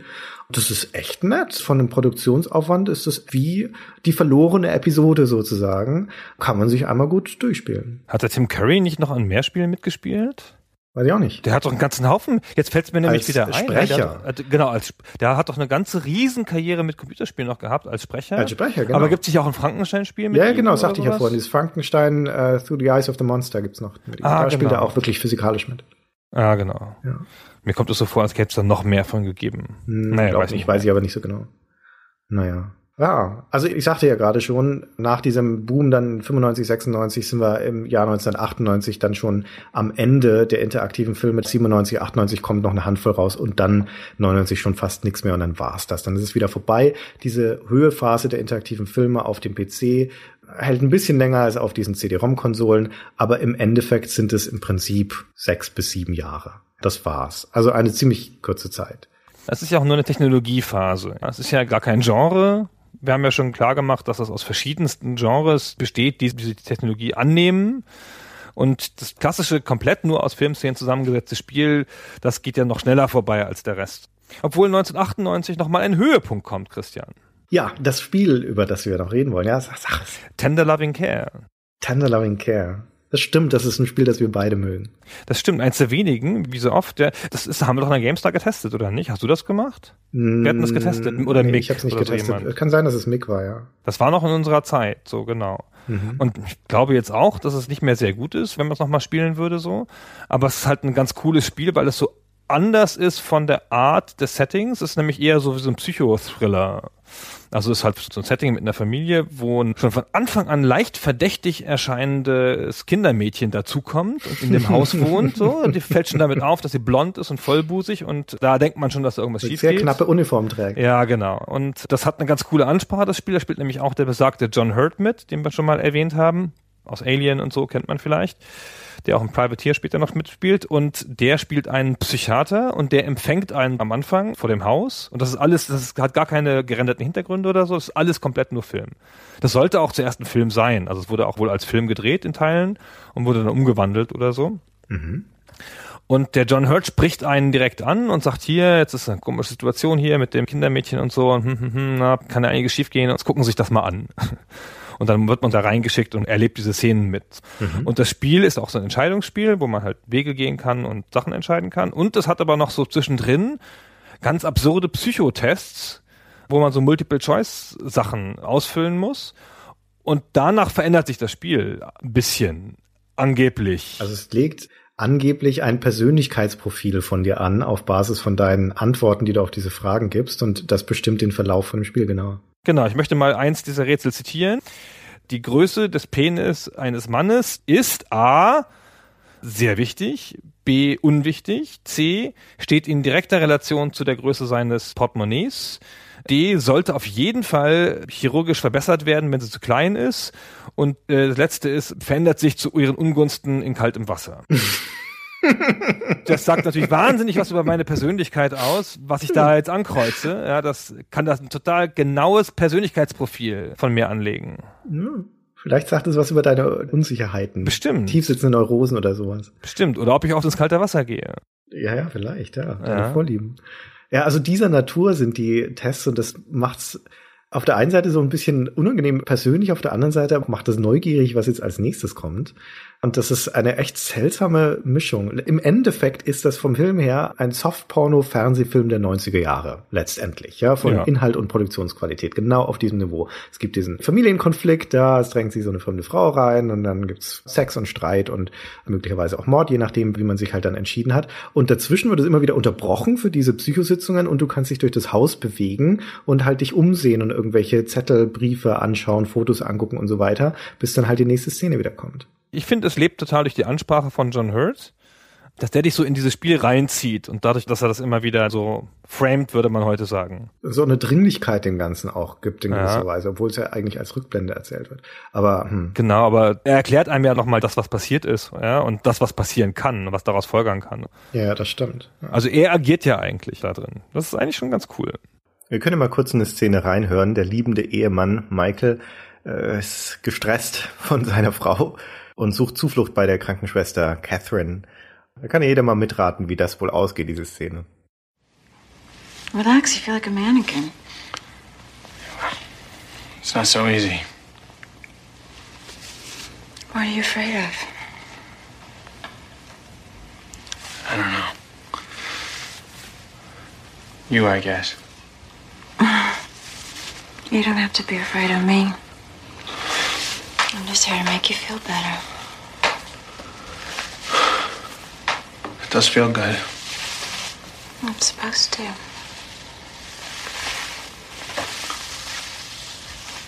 Why don't you take your shirt off?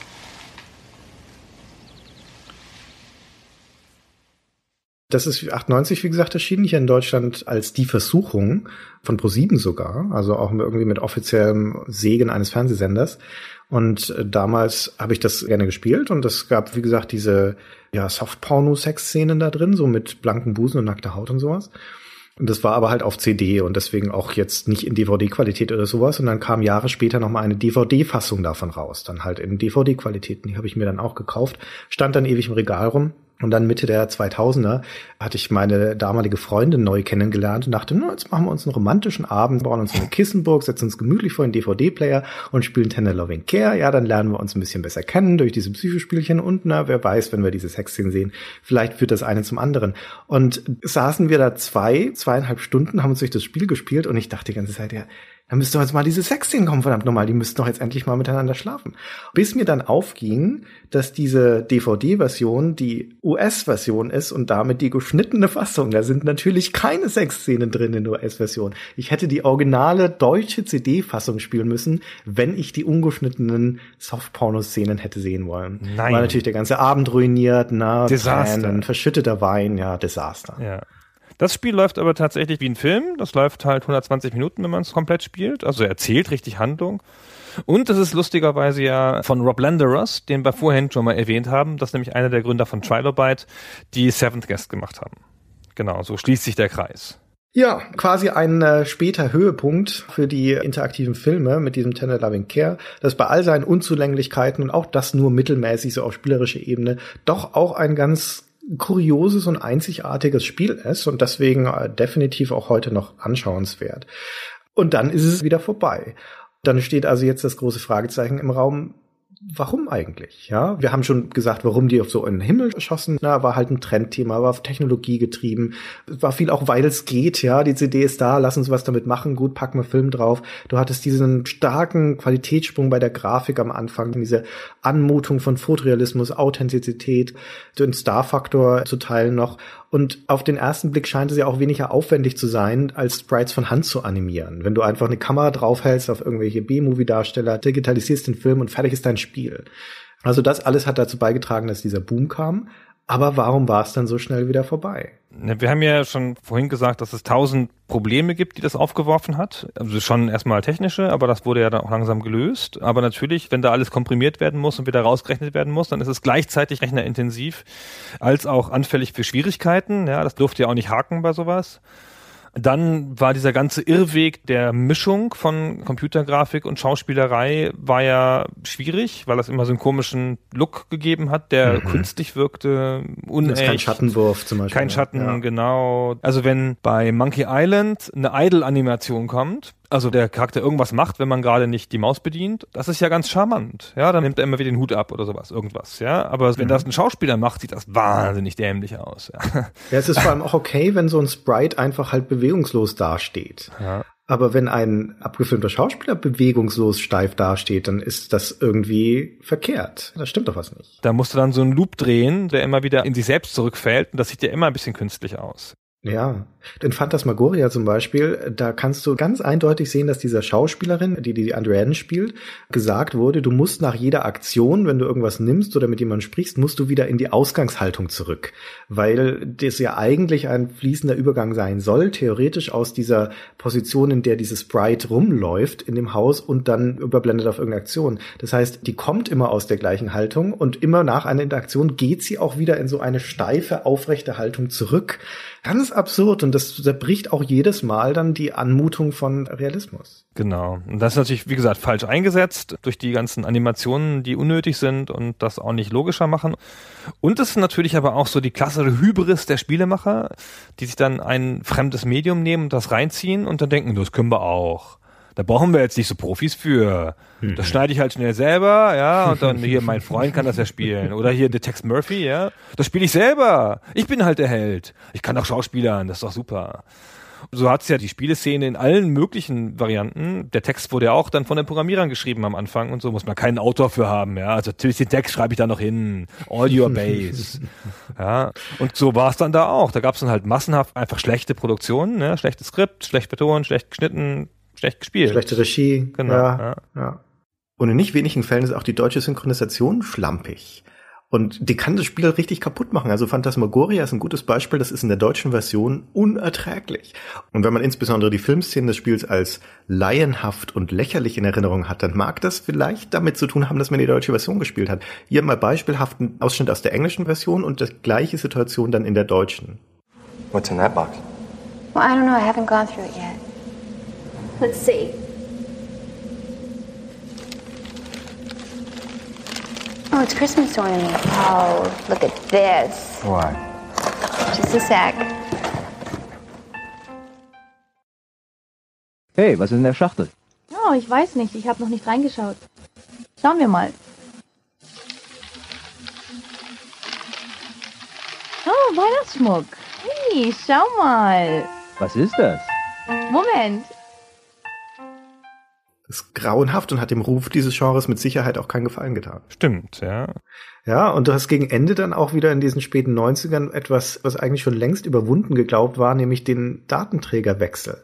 Das Zeitalter der Diskette ist auf dem PC ja dann spätestens Mitte der 90er längst vorbei, weil da wird alles dann auf einer Harddisk installiert. Ja, und dann musst du also nie mehr dein Medium wechseln.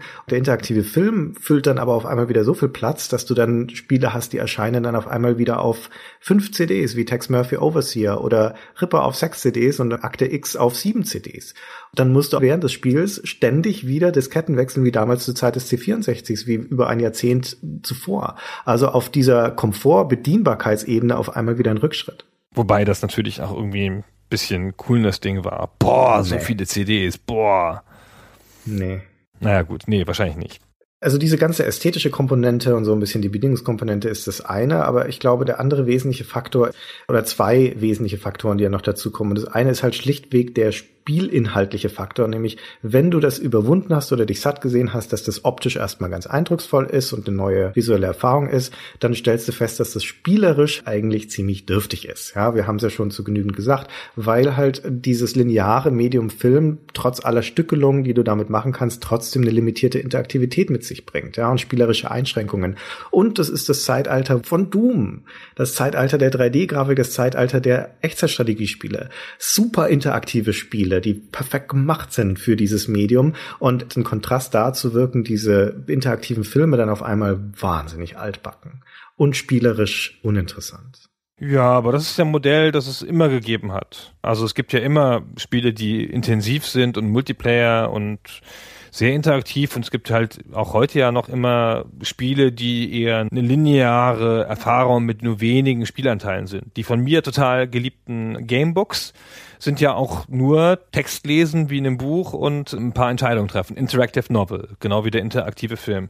Das muss halt nur gut gemacht sein. Ja, aber bei so einer interaktiven Novel kannst du zum Beispiel deinen Spielfortschritt selbst entscheiden, die Spielgeschwindigkeit. Das hängt halt davon ab, wie schnell du den Text liest oder ob du ihn lesen möchtest.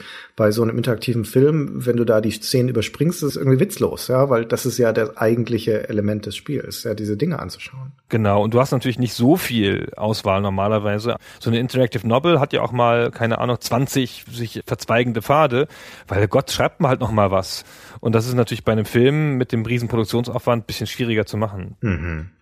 Aber nichtsdestotrotz, es hat sich ja bis in die Jetztzeit in verschiedenen Formen gehalten. Ja. Lass mich noch einmal schnell zu den Gründen zurückkommen, weil ich glaube, dass dieses Inhaltliche schon ein ziemlicher Killer war. Aber es war letztendlich, glaube ich, was anderes, was wirklich den Rückgrat gebrochen hat, den interaktiven Filmen. Und das kommt zurück zu dem, was ich ganz am Anfang gesagt habe, nämlich, dass ich glaube, die Art und Weise, wie Spiele gemacht werden, ist eher das Problem für interaktive Filme als die Art und Weise, wie Filme gemacht werden.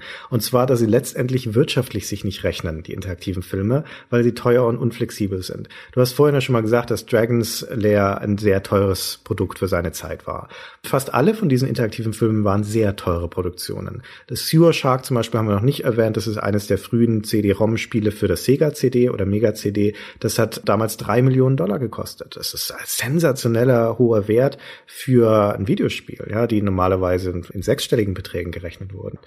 Das ist das eine, also das, das, was eigentlich auf den ersten Blick als Vorteil erscheint, dass du schnell eine Kamera draufhältst und irgendwas aufnimmst, dann im Endeffekt doch ziemlich viel teurer ist, als irgendwelche Sprites zu pixeln. Und das zusammen damit, dass Video unflexibel ist. Wenn du es einmal aufgenommen hast, dann lässt es sich nicht mehr ändern. Du musst entweder das Spiel von A bis Z durchgeplant haben und dann das Video aufnehmen oder du musst, wenn du feststellst während der Entwicklung, okay, nein, dieses und jenes funktioniert nicht so gut, wir wollen noch was ändern, musst du zurück ins Studio und musst die Schauspieler wieder einbestellen und musst die ganzen Sachen neu aufnehmen. Und das ist wahnsinnig unflexibel, weil wir beide haben ja auch bei Firmen gearbeitet, wir arbeiten bei Firmen, die Videospiele herstellen. Wir wissen, dass dieser Gedanke, dass ein Spiel auf dem Reißbrett komplett fertig existiert und dann muss es nur noch gebaut werden, absolut illusorisch ist. Hat nichts damit zu tun, wie Spiele entwickelt werden. Spiele sind iterative Prozesse. Du baust was, einen Prototypen, einen nächste Version, Alpha, eine Beta, stellst fest, das funktioniert nicht, das funktioniert nicht. Ein Spiel kann sich komplett verändern und nur so kommen am Ende auch in der Regel gute Spiele raus. Das geht nicht bei Filmen, weil das Material des Films, das so teuer ist, musst du so verwenden, wie du es hast. Und deswegen werden ganz konsequenterweise Ende der 90er die Videos ersetzt entweder durch Rendergrafik, Zum Beispiel in den ganzen Myst-artigen Adventures, die dann erst ihren richtigen Boom erleben.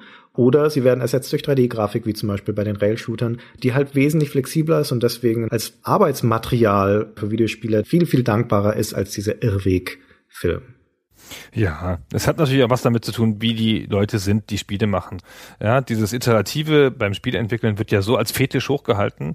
Das wird ja auch dann gemacht, wenn man eigentlich schon weiß, was man hätte machen können.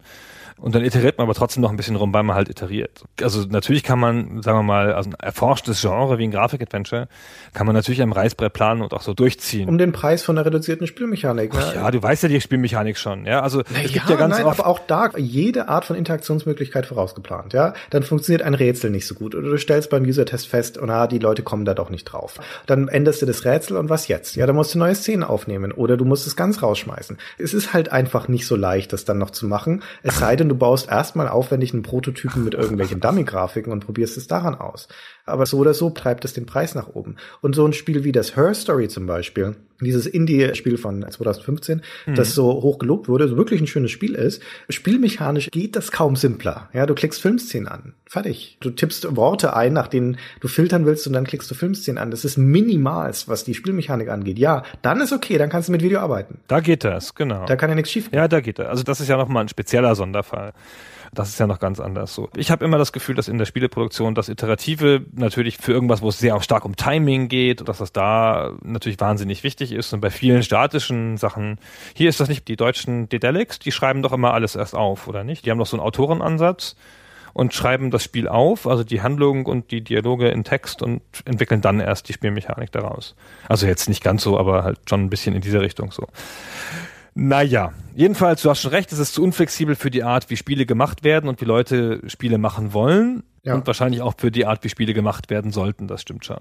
Und deswegen ausgelagert auf eine Zwischensequenz geht das schon. Aber auch das haben wir ja heute kaum noch, ne? Auch das hat sich dann totgelaufen. Es ist zu teuer. Es ist einfach zu teuer. Genau. Das hat ja auch keinen Vorteil mehr. Ja, es ist ja eher so, dass man in Filmen schon fast keine Filmszenen mehr hat.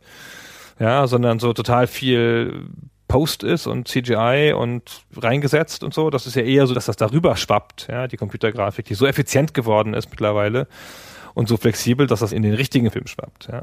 Genau. Wobei natürlich in der Tradition des interaktiven Films ganz klar die Telltale-Spiele stehen, die wir schon eben genannt haben. Die mhm. fangen so zwei Stränge auf, ja. Die Quicktime-Events, so eine Reaktionsmechanik wie in Dragon's Lair auf eine Art. Und dann halt die Entscheidungsbäume, das ist ja auch wieder ein anderer Pfad der interaktiven Filme. Ja, also es fängt das so ein bisschen beides auf man erkennt ja sehr deutlich dann ab dem Entstehen der 3D-Grafik, also den späten 90ern und insbesondere ein ganz wegweisendes Spiel ist ja das Half-Life, dass Spiele den Ansatz verfolgen, sich auch der Ästhetik und der dramaturgischen Mittel von Filmen mehr zu bedienen. Unter anderem so, in Anführungszeichen, simple Dinge wie zum Beispiel Kameraeinstellungen. Wenn man nochmal schnell zurückspringt in die Ära der Arcade-Spiele, dann muss man sich nochmal vor Augen rufen, dass ein Arcade-Spiel eine feste Kameraperspektive hatte. Ein Pac-Man, ein Centipede, egal was. Es war unmöglich oder zumindest extrem schwierig, die Kameraperspektive zu wechseln. Also mal von oben auf was zu schauen, oder von links oder in die Tiefe reinzugehen. Und auch das hat auf also einer ästhetischen Ebene des Dragons der so toll gemacht, weil da auf einmal halt Schnitte drin waren, die Kamera mal von hinten, mal von höher, mal tiefer und so weiter. Also eine neue visuelle Komponente, die du so vorher nicht gesehen hast in Videospielen. Und nachdem das mit 3D-Grafik dann möglich geworden ist, ist auf einmal dieses ganze Repertoire, dieses darstellerische Gestalterrepertoire des Films verfügbar geworden für Spieler. Und äh, in logischer Konsequenz haben wir dann heutzutage sowas wie die Telltale-Spieler, die letztendlich sehr nahe daran sind von ihrer Erzählweise und auch von ihrer Ästhetik und Inszenierung, wie Filme funktionieren. Das stimmt. Ja. Boah, jetzt haben wir ja doch ganz schön viel erzählt. Haben wir doch eine Minute drüber geredet oder zwei, so, und jo. haben nicht mal so richtig viel gute Spiele erwähnt. Ah. Na, haben wir noch irgendwas wirklich Gutes vergessen? Vielleicht können wir gerne wieder an unsere Zuhörer weitergeben, die Frage. Was ist denn euer Lieblingsinteraktiver Film? Die ein oder anderen Sachen waren ja auch immer ganz nett und man hat so eine Zuneigung gefasst zu manchen Sachen, haben wir auch schon ein paar genannt. Ich glaube, das Black Dahlia war doch auch nicht so schlecht. Das habe ich nie ah, gespielt, ich weiß das weiß ich nicht. Ah, ich glaube, das war ganz okay. Das Akte X, das habe ich sogar getestet damals für die GameStar. Das mhm. war auch wieder so okay, war gar nicht so übel. Naja, wir ja. einigen uns auf Tender Loving Care. Ja, auf jeden Fall. Gut, dann sind wir mit diesem Parforce-Ritt durch ein ganzes Genre einigermaßen durch. Ich hoffe, wir haben nicht allzu viel vergessen und nicht wieder so viele Namen falsch ausgesprochen, besonders Christian. Oh, und das, nicht auszuschließen. Das ist sehr wahrscheinlich sogar. Und dann bedanken wir uns fürs Zuhören. Genau. Nächstes Mal machen wir wieder ein Spiel. Wir weisen an dieser Stelle nochmal darauf hin, dass man, wenn man uns einen Gefallen tun möchte, einmal kurz bei iTunes reingehen, uns eine Wertung geben, ein paar Sätze dazu schreiben. Das freut uns sehr, haben wir, glaube ich, schon lange nicht mehr gesagt. Und ansonsten natürlich immer gerne auf unserer Webseite vorbeischauen und was sagen zur Folge. Oder zu irgendwas. Genau, ist egal, was ihr sagt. Ja, solange es nett ist. Genau, solange es nett ist. Nichts Böses sagen. Dann vielen Dank und tschüss. Tschüss.